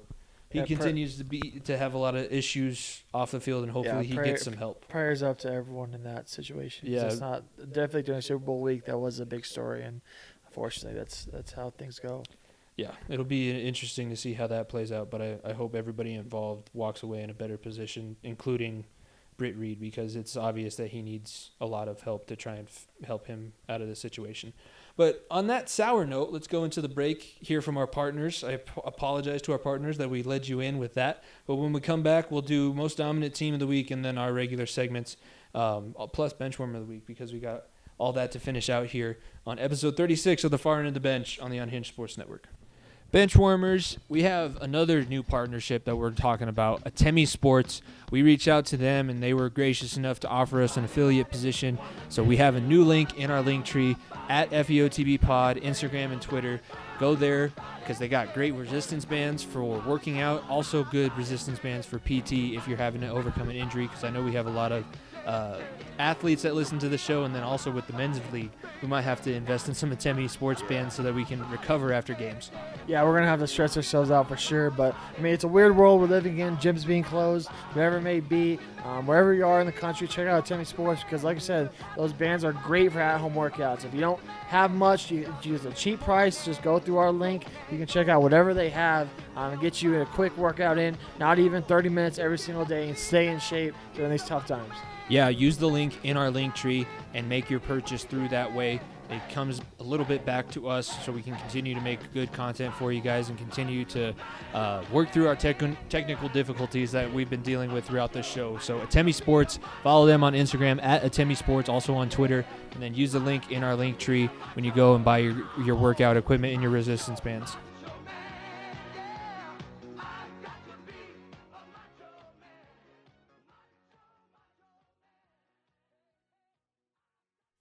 Benchwarmers, thank you guys for listening to the Unhinged Sports Network. And we wanted to talk about Fanatics once again, our oldest partner, our very first partner on the Unhinged Sports Network.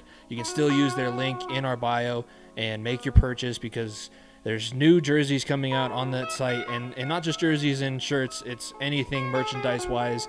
Uh, all of the podcasts on the Unhinged Sports Network talk about it at FEOTB Pod to find the link in our bio and use that to buy your shirt. They got promo codes every single day. Um, great, great deals, great content, great, great merchandise that you can get. Nico, what are some of the things that they can find on the Fanatics website through our link that they can buy? Well, I mean, it's it's March, it's April, man. We have lots of good stuff coming, but the best time of March is the conference tournaments for college basketball and all those beautiful warm ups that they use throughout the tournament. If you see a dude losing his mind on the bench with a sick warm up. Uh, through while you're watching the tournament, go to use the Fanatics ad. Go get you one of the warm ups from those universities, and go get support your favorite teams because all those just sick warm ups, like I said, sick jerseys, whatever it may be, lots of good stuff. And the All Star game just happened. NBA All Star game happened. Go get you a Nikola Jokic jersey.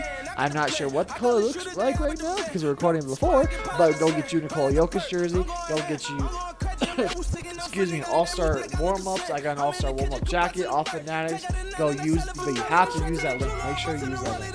Yeah, Fanatics, the best place for a sports fan. Get all your different merchandise that you need. Link in our bio at FEOTB Pod. Help out the Unhinged Sports Network and support your favorite team.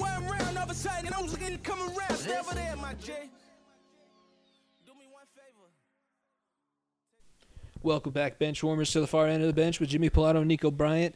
And we uh, finished up talking about some NFL draft coverage that's obviously coming up.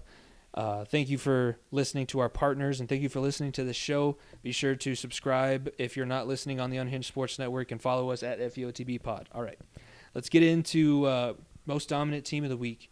And I'll let you start this one so we can uh, let the people know who you thought was most dominant this I went week. with the Nuggets. I'm excluding Sunday from this conversation because we have one. We did win eight in a row. Well, Sunday up until the fourth quarter, right? Yeah, until, up until the fourth quarter, we've won eight in a row. This team has been firing all cylinders. Um, I think that there's no better team to put in this right now besides the other team, which you'll have you'll talk about here in a minute. Um, but the Nuggets have been on a roll. Aaron Gordon, we're we're we're seven and zero with Aaron Gordon with braids. We're zero and one with Aaron Gordon with the fro.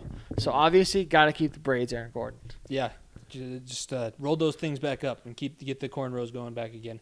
I, I had the Nuggets as my most dominant team of the week last week, so they've been having a good couple weeks here on the podcast. My most dominant team this week, Colorado Avalanche, and uh, they took over the lead league lead for points with 60 in 41 games. And at the trade deadline, they addressed every single hole that you could possibly bring up to say Literally every single hole. this is the reason why they won't be able to win the Stanley Cup, and they filled all those holes. So basically, it's Joe Sakic, but since he's a team guy and he was the captain, I'm going to give it to the team. The Avalanche are my most dominant team of the week. Not for anything they really did on the ice, but off the ice, they absolutely destroyed this trade deadline. A lot of our colleagues at the Unhinged Sports Network, uh, Time to BS, as soon as they made that deal, was like, Jesus, really? Did you guys need this move to happen again? Yes, we, we did. It. Yeah, we Joe did. Sakic was like, you know what? I don't care. We have, definitely have holes. Let's fix those right away. Yeah, we're just going to plug these holes now and win a Stanley Cup. That's all we're going to do. Uh, bench warmer of the week. So the high and the low now. And I'll, I'll go ahead and start this one out. Jeff Bridich. And it's mainly because last week he was getting some sympathy. Those text messages between Aaron, Adam Wainwright and Nolan Arenado were getting people pissed off at Nolan. Uh, but then they went back out to San Francisco, which is a ballpark Nolan notoriously dominated at, and got waxed. So I really don't feel for Jeff Bridich at this at this point. I mean, I don't, I don't hate that. We'll hear about that a little bit more here from me in a minute too. But my bench room of the week, I'm going Bryson DeChambeau. Hmm. The ham bone That's a man. Look, one. he played really well on Saturday. He was at minus four, had a slight chance of possibly making noise Sunday, but he shot like five over and had a terrible day. Bryson, the Masters is not a tournament you can hammer the ball 5,000 feet. The, the, this tournament is, is specific to certain players, and it's it's more about preciseness and how you get the ball to the cup, not how far you can hit the ball. Yeah, this is a golfing tournament, not a long drive competition. You're And- not going to be able to put it from the tee to the green every single time. And very similar to the the mat to my first bench warmer of the week, Bryson DeChambeau. Maybe I'll make this a yearly thing. Bench warmer of the week always during the Masters is going to be Bryson DeChambeau because everyone has him as a top five favorite, and then he always fal- falters. Uh, Didn't he come out and say the course was a par 67 for him again? Didn't he say something like that? He He said it in the stupid fall, but then he doubled down and said it again. And after the ass kicking he took in the fall, I thought he would have learned. But yeah, he did. apparently, he's not the smartest guy on the golf course. Oh, who would have thought that? I Not me. All right, uh, that's bench warmer of the week this week. Uh, What's brewing now? Our partnership segments. What's brewing? Presented by the High Alpine Brewing Company. Follow them on social media at High Alpine Brew. Uh, I'll let you take this one first. And my first one, Nolan's a bad guy now. Hmm. I, I look, don't. We're not. I'm not giving Bryce sympathy because the return we got was still shit. But Nolan's not not a hero. He's not. He's not what everyone thought he was here in the Rockies. He's not the look as as much as Bridich messed up the whole situation. Nolan didn't help himself out and was trying to actively get himself out of here. We were a wild card team two years ago. Don't you ever forget that we went into Wrigley and beat the Cubs, and that's and and to hear stories about him wanting out then also does not give him that good satisfaction. He is not like he, he is becoming a villain, and Rockies fans. There's very few of us out there still, but Rockies fans should not be feel sympathy for Arenado anymore. We yes, Bridich and and Monfort messed things up because of the return we got back from him, but Nolan. This is a situation of Andre Iguodala with the Nuggets. He was here because he had to. He wanted out for three, four years now, and he did not help himself out when we had a team that was good enough. So, as much as Bryce and Monfort fucked up and everything else, Nolan should not be claimed as a hero. I, I don't know. It's not. It's not like this situation is new. G- Giving, tell, getting highlights to an opposing pitcher about your team, that's as low as it gets right there. I'm telling you right there. I don't care if you're trying to get your team eh, get out of there for whatever reason. That's that's as low as it gets. That's that's that's that's where I'm like, yes, he's a bad guy now. Uh, I don't know. I still I'm on the, I'm on the side of the player over everything like that. And he he said outright before they made it to the wild card that season, if they were not going to continually make an effort to be a playoff team, he was going to want out. So it's not like this was a a new thing.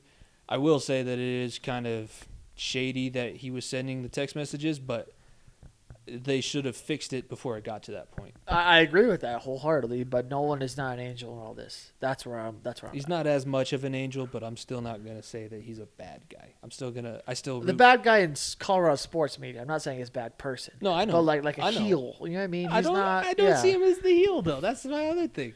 I totally. he's not I the- think that he did the best thing for him and his family, and the team. for him. You mean not the team? Uh, I.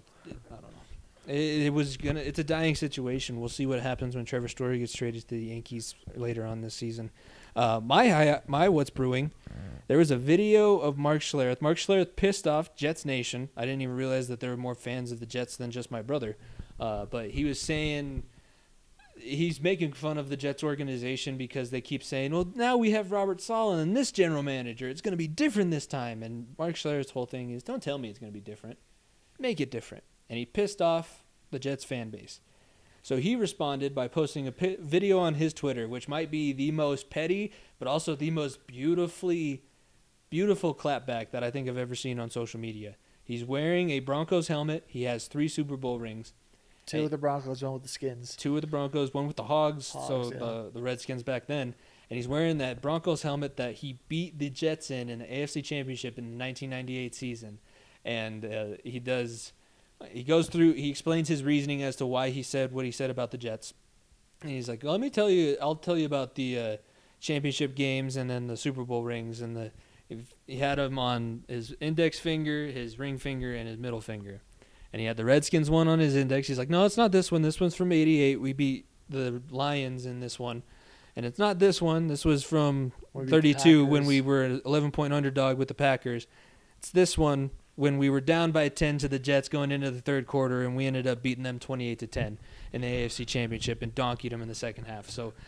Word of advice: I, I went after Mark Schlereth. I'm not big enough that he even saw what happened. Don't go after Mark Schlereth. It doesn't end well. Uh, Schlereth is one of the best clapbackers. Pass, pa- pause on that um, in NFL right now. I love all the all the rants he goes back on, back and forth with. He loves going back and forth with some people on social media. Yeah, if you tell them tell him that he doesn't know anything, he's just gonna send you a picture of his Super Bowl rings. It's true. That's all he has to do, really. And and I've seen him do it because I've been I've listened to his show at least every Monday and Friday for the past six years since he since he got on the radio here in Denver. I've been listening to his show. So don't swing at the king lest you miss and get absolutely roasted. And the Jets fan base didn't des- didn't they deserved it, but it's kind of like kicking a puppy at that point. That's true. All right. Not you, Rumor. Don't no, worry. we're not gonna. I mean, you're making a lot of noise, so but we're not gonna do anything like that to you. We're, we're, we allow it. That's what's brewing, presented by the High Alpine Brewing Company. Uh, check them out if you're ever in the Gunnison area. They're at High Alpine Brew. Off the Hinges, presented by the Unhinged Sports Network. At Network Unhinged on Twitter, at UnhingedSN on Instagram. Um, I'll start with this one because I, I think that you got. Yeah, I, I want to give you a chance to go off on on your off the hinges. I want to give you the chance to go off the hinges. Uh, No pun intended. yeah, no pun intended. Didn't didn't slip that one in. I'm not going to edit that to make it seem like that was my first attempt. Uh, mine is the vocal members of society, basically f- fair weather fans, who are the ones who say, "I'm not going to f- watch this sport because of X, Y, and Z," or if you ever use the phrase "shut up and dribble" when an athlete gives his opinion on something. First of all, if your your love of the sport is so fragile that you're okay with just not watching something because they made a statement that slightly doesn't go with your beliefs, you didn't deserve to be a fan of sports in the first place. Yes, I, I use sports as a way of, of getting away from everything else in the world, but the best part about the sports is that the athletes are human. And when you try and take away the humanity that they have and the, the ability to talk about what they the same thing that everybody else has the ability to do. Give their opinion on a certain matter whatever that may be or make a statement somehow. It really really drives me crazy and it, it makes me upset because the only reason that it's okay to do that to these guys is because they make so many million dollars a year. And and that's the way that as a society we start to see them as less than human and it really s- sucks because if that's how we treat those people, how are we expecting that there's going to be any kind of change happening anytime soon?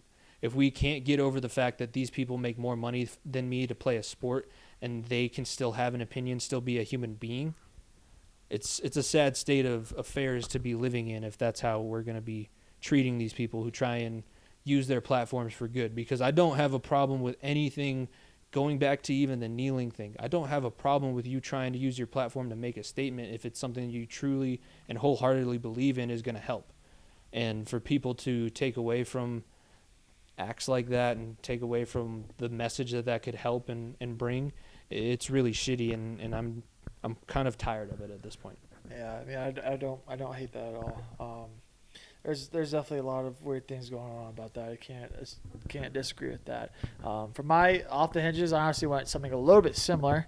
It's not it's not exactly the same, but I'm I'm kind of getting sick and tired of people putting down sports other than the top four, uh, or actually honestly you can put the top five in there because basketball, hockey, football, and probably soccer as well, baseball, uh, top five. Hmm. You don't count baseball, obviously, in the United States, but baseball nation nationally wide.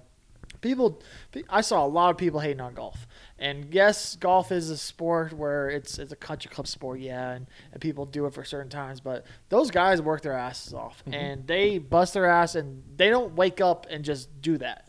They they bust their asses off night in night out to do stuff like that to possibly get their winnings and be known as some of the best. Sports like golf, you can throw lacrosse in that sport that I played for so many years, and the amount of field fairies and and, and butterfly catchers memes I've heard over the years from that go on and on. I um, apologize for this. that's that's just how it goes, and um, I would say. Uh, you throw wrestling, wrestling in there and um, uh, like we said, we mentioned earlier, tennis is, ten, ten, is tennis very, very difficult. Like all these sports are. Yeah, they, and, yeah, and although and like one of the reasons, like you can throw one of the reasons like I, am so high on this is because things like boxing, like what when what happened with the, what happened with the Jake Paul thing, and that and people trying to amateur fight and think that they can do anything, it's not reasonable. These people have been fighting or doing these their whole life, mm-hmm. and it's time it's time to stop disrespecting it. Like they they are masters of the craft. One of the great one of the best athletes of all time in a single sport, in my opinion, is Tiger Woods because of the amount of domination he had in the sport, and one of the reasons why he was such a great golfer for so long. Mm-hmm. Like when you think of some of the greatest athletes of all time, you think of players like Tiger, like Muhammad Ali, like Michael Phelps. All these players that weren't in the bigger sports that came out on top. Yes, the top five have more team-oriented sports, but these players deserve the respect and love that they that don't necessarily people give them. In my opinion. Yeah, I I told you when we were golfing, like I have such a newfound respect for the professional golfers and the fact that they can basically put it where they want off of the tee, and I have a very difficult time even getting it off the tee. Mm-hmm. It's the fact that I can't do just because I can't do something or something I see somebody else doing well seems easy doesn't mean that it is. Mm-hmm. Like there's not many people that can just pick up another sport like you were saying. Funny enough, you mentioned Jake Paul because his next fight against Askren is this weekend, and that'll come up a little bit later on in our segments as well. Uh, but that's off the hinges, presented by the Unhinged Sports Network. Like we said, Unhinged SN on Instagram, at Network Unhinged on Twitter, unhingedsn.airtime.pro, 24/7 live radio, live podcasting, sports podcasting coverage. Um, all right, let's move on now. What's on your screen? And uh, this one, I went with a little bit different one this week. This is presented by Fubo TV cut the cord. It's a great alternative to cable, um, and you get plenty of, of all the channels. You get a lot of live events, and, and there's different packages you can sign up for. Uh, I on Saturday, as I was sitting after uh, roasting in the hot sun on the golf course, I decided that since Disney Plus puts all the Marvel movies in timeline order, anyways, I don't have an excuse not to have seen all of them anymore. So I started at Captain America: The First Avenger, finished it right before I came over here, and I'm gonna be going working my way through chronologically all of the Marvel Cinematic Universe. It's about time, Jimmy. It's about damn time. As someone that loves the Marvel Universe, obviously I'm a little more of a DC guy. you are too, um, but Marvel has, has, done a great job with it. I, I just, I mean, I've, I've been watching Falcon and Winter Soldier. That's a great show. You'll have to get to that eventually too. That's gonna be a way. I think that's probably gonna be like middle of next NFL season. Yeah, that's true. Um, but it's that's been a lot of fun to watch too. I, I don't hate that at all. Um, yeah. I'm hoping to be on phase three by the time football starts. I feel like you can at least hammer I, out one or two a week. Yeah, and since I'm working from home, I can probably have it on while I'm working. The only issue is then Like I'm on Captain Marvel right now, and I've never seen it before, so I could kind of just like have them on in the background for most of them. But I'm gonna have to like block out all the ones that I haven't seen before and, and really sit down and, and pay attention. That's that's fair. Okay, for my what's on my screen, man, it's not necessarily what's on my screen. It's what my my butt is going to be in the seats of. Is Wednesday night, man. We have the Miami Heat coming into Denver, and for everyone that is listening to this podcast knows that our guest a lot of the time, Jeremy Fear, is a big Heat fan, and I'll tell you right now, the Nuggets are going to beat the Heat. And it's going to feel so bittersweet. I cannot wait to rub it into Jeremy's face when the Nuggets come in and dominate the Miami Heat here on Wednesday. It's going to be so nice. And then all the slack I got about how the Nuggets didn't even make it to the finals. How could you say they're better than the Heat? Well, Heat got through an easy conference. We had to go through the NBA champs. So fire me up. Wednesday night's going to be a lot of fun. Nuggets are going to be clapping the cheeks of the of, of the East uh, reigning champions Miami Heat, and I can't wait. We went from beating the Heat to clapping the cheeks, so we're we're progressively getting more of an worse, ass yeah. kicking as we go on.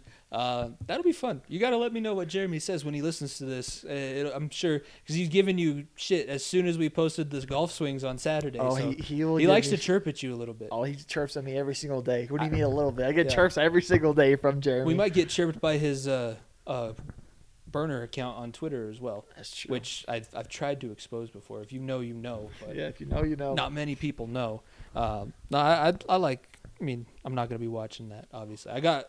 I have a busy slate in front of me now, That's true. so it's gonna be difficult for me to watch any sports. But I figured I watched film enough for the past few weeks that I'm gonna take a switch little it up. bit of a break. yeah, and you, I know you breathe basketball. Same thing with me. Live, I, I watched Arch. Manning play high school football, like Peyton's younger nephew. I don't even. Oh, oh, oh! I thought you said Archie Manning. No, I was Arch like, they had highlights when on. I've seen his highlights. Yeah. Well, but- not his high school highlights. I didn't even. No, probably. I that you can't even find those. No, But no, but uh, Arch, the youngest nephew that plays in at the same high school they did in Louisiana.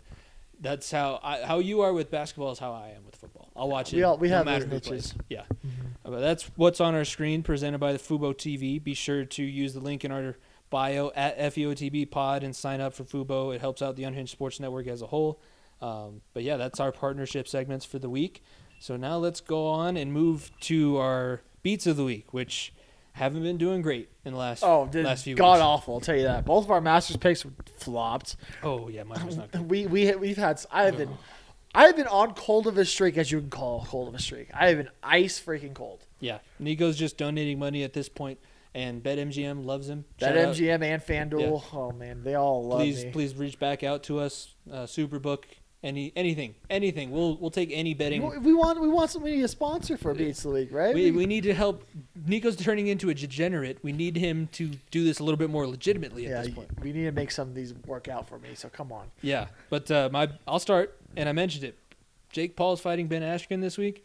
For him to KO Ben Askren is set at plus 100. He's the favorite, by I'm the not watching it at all. I I'm could care probably less about not. I'm. I'm not gonna watch it this time. I bought the last one, but since That's uh, because it was Tyson yeah, and, and Jones on the card. That's I why. I wanted to see Jake Paul fight on the last one, but that's because I follow his brother and he got His brother he was also WrestleMa- at WrestleMania, I was yeah. gonna say he got stunned last night. Um, Bad Bunny wrestled too. WrestleMania has gone. Sideways. Yeah, it's it's different now. I, I, I just told because I watched Sunday. I watched the Edge match, and Mm-hmm. I sorry to get off track here. And I texted my brother because he was trying to play COD with me last night. I was like, I'm watching the ending of WrestleMania because I want to watch Edge wrestle. He's like, people still do that. I'm like, yeah.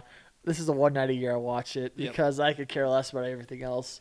Uh, we we went from diehards and we watched the WrestleMania 35, I think. No, it was probably earlier than that. It was way earlier than that. I think. 31. It was Yeah. 31. When when they were in Santa Clara, and we watched that one, we were like, "Oh, we're so into this," and then it just. Just got worse and worse and Yeah. worse. Um, No slide against that. Go check out main event marks. Jimmy was Yeah. on there. Main Event Marks is a good show on the Yeah, Unhinged yeah, Sports Network, and they talk about when wrestling was good. Yeah, Uh, we're, we're not necessarily fully into that anymore. No, no, we enjoy it every now and then. Like I said, we, we both probably threw on some parts of WrestleMania. I don't have Peacock, but I would have if if I had the ability. I was true. watching. I got ESPN notifications as to who won, um, so I, I still watch a little bit. I still play a video game. The I video think- game is kind of fun. I'll Yeah. give you that. I like making um, we're getting way character, yeah. we're getting way off track here. But I'll just say that when I would make a character, it would be Cougar Bait, um, Oh gosh. as like a play off of a Shawn Michaels type sexy boy character. yeah. So that's uh, that's how I saw myself when I was ten years old. All right, let's Let's move get on. back to beats. let's let's get back, back to the beats beats of the week. What's your first beat of the week? my first beat of the week, man. I saw this and brought a smile to my face. Jokic is right now the outright favorite to win MVP. It's minus two ten now. Hmm. We're not we're not like in the in the he's an underdog anymore. Usually some of these trophy races are they still plus two hundred for the favorites. He's a minus two ten favorite. Yeah, Oh man. you should have got in on that line a while ago. A long time ago. She got him there a long time ago. Maybe it changes, buffers him to pos- positive, but man, it's it's it's cool to see because like I said, like I said, when I went to that game on Friday night, I hadn't I haven't got a chance to chant MVP inside of Pepsi Center slash Ball Arena now since Melo back in 2009 2010. So it's pretty damn cool. Yeah, that's also cool that we we were saying Ball So Hard Arena as a joke when they originally changed the name, and right now it's It's, It's Ball balling So real Hard hard Arena. right now. like you can't go in there if you bring anything less than your A game, you're walking out of Ball Arena with a loss right it's now. true. Um, so I like that one. Uh, Jokic. Don't put money. I mean, you could put money on it, but it's not going to be a great return. Yeah, but- maybe the odds change going forward, but I'd keep an eye on that for yeah, sure. the bookies are going to try and sucker some people in here. So Yeah, especially with Harden if he comes back, they'll Yeah. probably change the odds there. Yeah, that'll be something to keep an eye on. Uh, my next one, it's baseball. We didn't talk a whole bunch about baseball today. If you want more of my baseball opinions, the High Heater Baseball Podcast on Sundays, uh, or actually Thursdays, excuse me, at 3 p.m. Eastern is where you can get all of my baseball takes. But the White Sox right now are plus 1,100 to win the World Series, and they're a sneaky, sneaky talented roster. They can make a run similar to what Tampa Bay did last year.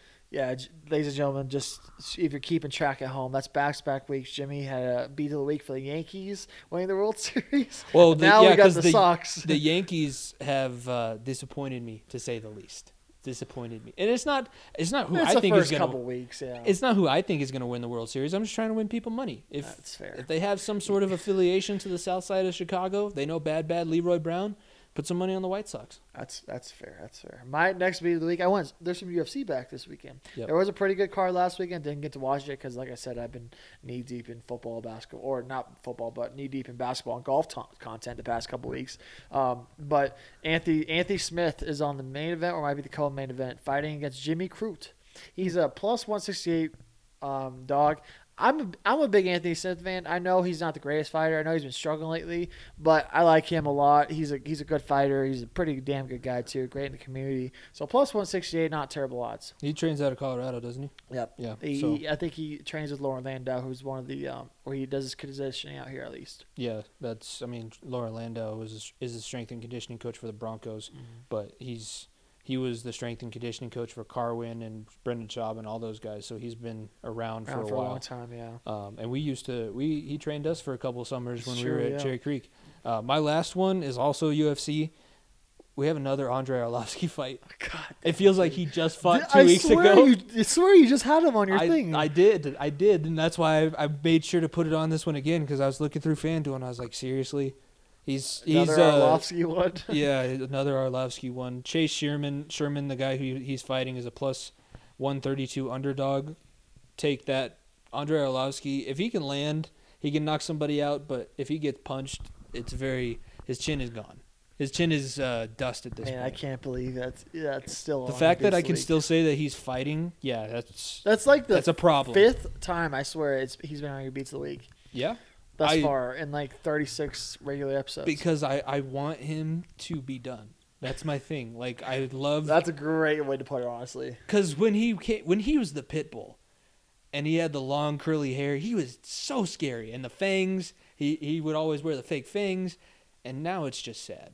Now he's walking with a walker out to the octagon. Uh, yeah, it's It- it's he- not the greatest situation. He gets an AARP card at the at the second round intermission. It's just bad, yeah. just bad. My my last beat of the week, I went baseball too here. I I, I picked uh, Ronald Acuna to win NL MVP plus 250 right now, I believe. Like do that now. Do He- that now because it's gonna flip. He's been balling. Mm-hmm. Like and, and Acuna is, is a lot of fun to watch. Even Yeah. though I don't watch a whole lot of baseball, I see highlights on ESPN late at night, and he's been balling. Yeah, that's why you know Acuna because he's been all over the highlights. He's uh, as we I said, you can get my baseball talks on the high heater. But Acuna is one of those new generation five tool players Mm-hmm. because I think he he hit a 420 foot shot and then later on that game stole second or beat out a ground ball in the infield. He is he can run, he can hit, he's a good fielder. Uh, I can't remember what all the five tools are, but he's not just a power hitter. He can hit in hit for contact, move runners over. He can steal bases. He can beat out right? ground balls, and he can field. He's he's a great fielder. He's a great player. That's do like do that now because it's gonna go Jokic real quick, where he's a minus minus for the Minus NL MVP NL, yep. soon. Um, so I like, yeah, I think that's a good one. Uh, that's beats of the week.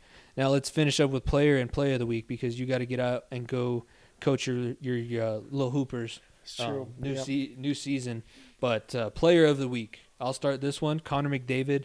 Like I said, he had a five point game uh, the day after our episode aired against Ottawa, and uh, I pa- he was on my beats of the week last week. I wish it was a five point game with four goals and one assist, but five Four goals and one assist would be insane. Yeah. Uh, oh, that was Leon Draisaitl. No, just fair. Yeah, because those two, whoever scores the goal, the other one assisted him. That's but fair. yeah. I'm I'm slowly starting to accept the greatness that is Connor McDavid. He's pretty pretty impressive to watch He's- he- offensively. yeah, he's he's he's gifted. He Yeah. is he is probably this generation's Gretzky or not Gretzky. Sorry, uh, Crosby. Yeah. I'm not going Gretzky's far. That's No. I I, I caught Nobody's myself, this I caught myself there. Nobody's been Gretzky since Gretzky. I not caught- even Crosby. Yeah, I caught myself there. So he's probably this generation's Crosby. Mm-hmm. So he's been balling out. Um, my player league, it's easy. It's Hideki Matsuyama.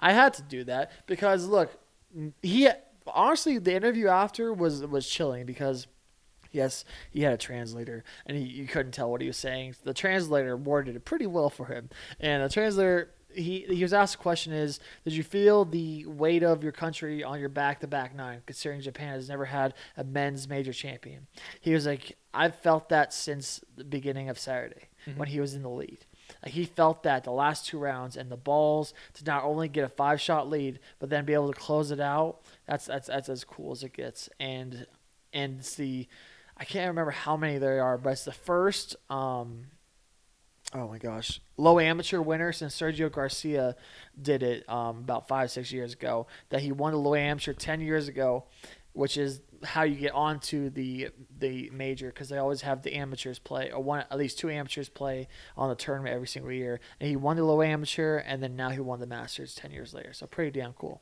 Yeah, that's interesting that he came out and did say that because uh, he opened up Sunday poorly, right? Uh, he put Yeah, he, he, he, first shot was straight into the yeah. trees. As as soon as he got the lead, you could almost be like, you could tell he didn't sleep the night before. He's like, oh, I'm about to be yeah. the first. I have the lead, so I have the possibility of being the first Japanese male to win a major golf tournament. So I No pressure. I just No have the weight of the entire island of Japan on my shoulders. So let's let's go out there and do this. I'm Mm-hmm. so excited. Um, yeah, no, I I think that's the second. You all, you do the you do Bryson as your bench warmer of the week after the Masters, and you do the Masters That's- champion as your player. Well, I mean. Dustin deserved it, and I think Hideki definitely deserved it. Yeah, no, it, it was a cool story with Hideki. Uh, play of the week. What's your play of the week? Play of the week, man. The best poster of the year. The poster of the year. Miles Bridges baptized Clint Capela on Sunday. Is there a level paps baptism? Because I think we might have seen it. Oh my gosh, this dude had he cocked it back. This was as bad of a poster. If you know the DeAndre Jordan highlight of when he do- he put it on Brandon Knight, who was six foot two, but Clint Capela is a seven footer, and Miles Bridges cocked this son of a bitch back. It rose up over the top and hammered it down with authority. Yeah. One of the best posters of the year. I put it right up there with the Anthony Edwards poster we saw from a few or from a month back. And then I can't think of the top of my head. There was another Kawhi dunk, I think, a couple weeks ago. There was ago. a. Ja Morant one sprinkled in. yeah, too. Ja Morant too. But man, he rose up and just poured it down. And and those are the highlights that get you up off your seat. The you radio enjoy, guy, yeah. as much of a ham as that radio guy is in New Oh Orleans, it gosh, made it just that nutcase. much better. He is a nutcase. goes- oh, Terry! Yeah. Like, like, oh, Miles. He just man. If you if you want your eardrums broken, go listen to a telecast from the Charlotte Hornets Yeah, because It- their radio guy is uh, bit eccentric, just to say the Oh, least. just a little bit, just a little bit. no matter what's going on, he's it's the best thing that's ever happened to the New Orleans organization. You know what? I love it though. Dude's got enthusiasm, Yeah. and and that dunk deserved it. By the way, that's the second time Miles Bridges has been a play of the week because remember, you. I I, had I one, just yeah. recognized the name. It was the floater that he had against Phoenix where it bounced off the hoop and he's like, eh, I'm like five feet above the rim. I'll go get this one. Just yeah. Uh, my play of the week, uh, it was actually, I saw it on, on TikTok of all places, but uh, it was supposed to be there was a foul tip that ricocheted and got caught in the catcher's mask. I realized that was from like three years ago now. So it'll end up being Shohei Ohtani. He hit a 460 foot home run, and then in the next inning, he came out and threw 100 miles an hour off the pitcher's mound. He is an anomaly. Yeah. He's a strange science experiment, and I love it. Dang, you didn't want to put the uh, Mets guy taking a pitch and getting the win Fuck that. as a play of the week. You didn't Oh, want to do I already that? we already know what I think about s- baseball and how soft it is in general. That's fucking Hit, Oh got hit my- by a pitch on a strike. Damn, that should have been my. I put should have put that as play of the week to piss you off. Oh my god. That yeah no. Our high heater chat blew up. Is like, are we are we serious? We're pr- we're, this is professional that? baseball, right? We're playing professional baseball, and that's how we're gonna win games. Uh, The Mets won a. And, and by the way, it was against the Marlins, so it's not even like they beat a good team. Yeah, the poor Marlins, man. Just oh oh, I just got Jimmy going at the end of our show. Yeah, and now I gotta figure out how I'm gonna plug everything at the end of the show. God damn it! All right, that's the that's it. That's play of the week, and that's uh, gonna bring us to the end of episode 36 of the podcast. Thank you guys for listening. Follow us, like I said, on our social medias at FEOTB Pod, Twitter, Instagram, TikTok, because we started. We have a couple clips from golfing on TikTok, and then I post clips from our YouTube. Um, which you can also subscribe to the far end of the bench. We post our clips there and our highlight videos. We're going to have the men's rec league highlights coming out this weekend, the postseason plus the championship highlights that we There, filmed. there were some heated moments in that. I tell you Yeah. that you'll want to check out those playoff it, highlights. it was a good it'll be a good video and the last one everybody seemed to enjoy so we'll have another one of those coming out on our youtube channel so be sure to subscribe there subscribe on your podcasting platform and leave a five star rating and you can say whatever you want in the review but as long as there's a five star rating we will read as long as it's appropriate you're not telling us to spread some sort of hate message we will read the review that comes with a five star rating. So if you start giving us five star ratings and leaving reviews we'll read them on the podcast. Um, and that is basically the best way to keep up with everything. Three in the key is going to be coming back yeah, on the Unhinged Sports Network. Yeah, we're working on getting that back possibly next week. Um, it's it's been a long awaited. We got like I said, there's been a lot of the basketball playoff races heating up. Mm-hmm. Um, missed quite a bit with all that, but finally getting it back rolling. Can't wait for all that to come out. Two for chirping has been awesome. yeah, Getting a lot of great minds over there. Not not only hearing the same people over and again, you get a little bit of taste of everything now with that too. yeah. Like I said, we possibly have a Belly Up Sports podcast uh, coming on this week for Two for Chirping. You can catch the new episode of that Friday at 6 p.m. Eastern. And then now we actually have uh, all of our network exclusive shows being uploaded into one feed, and they'll all be uploaded after their final encore of their show on the network. So for Two for Chirping, that would be Sunday night. It would be available on all podcasting platforms. Uh, three in the key. I have the the message. so you- go ahead and you- say you can catch two for chirping, three in the key, cover six, unhinged FC. So for all you guys that want your soccer content, you can go check that out. What else am I missing? uh, the that high oh, heater, uh, high race heater. day, race day unhinged as well. Yeah, race day unhinged and high heater as well. Mhm. So all the um, major sports, major topics from the whole unhinged sports network. You can go check all those out because. Like I said, those have been going doing really well lately, and I know that helps bring listeners into our show, and that helps Yep. bring listeners to a bunch of the other shows. So if you like the minds on all those shows, go check out um, everyone else on there. Yeah, two for chirping will be Sunday night, and the high heater will also be released there Sunday night. Three in the key will be Tuesdays is when they'll be released on demand, and then Unhinged FC will be Wednesday afternoon. Race Day Unhinged is Sunday afternoon. So that's where you can start finding all of our exclusive shows, and we'll be sure to uh, continue to post about where you can get those.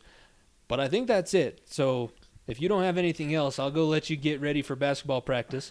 And that's been episode 36 of the far end of the bench. Thirty-six now, man. Things have been rolling, flying by. I tell you that. we're two weeks away from uh, eight months. Yeah, Two shoot, weeks away from crazy. eight That months. is crazy. But for that, this has been episode 36. For myself, Jimmy Pilato, my co host, Nico Bryant, thank you guys for listening. We will see you next week. Peace when the night is cold and lonely.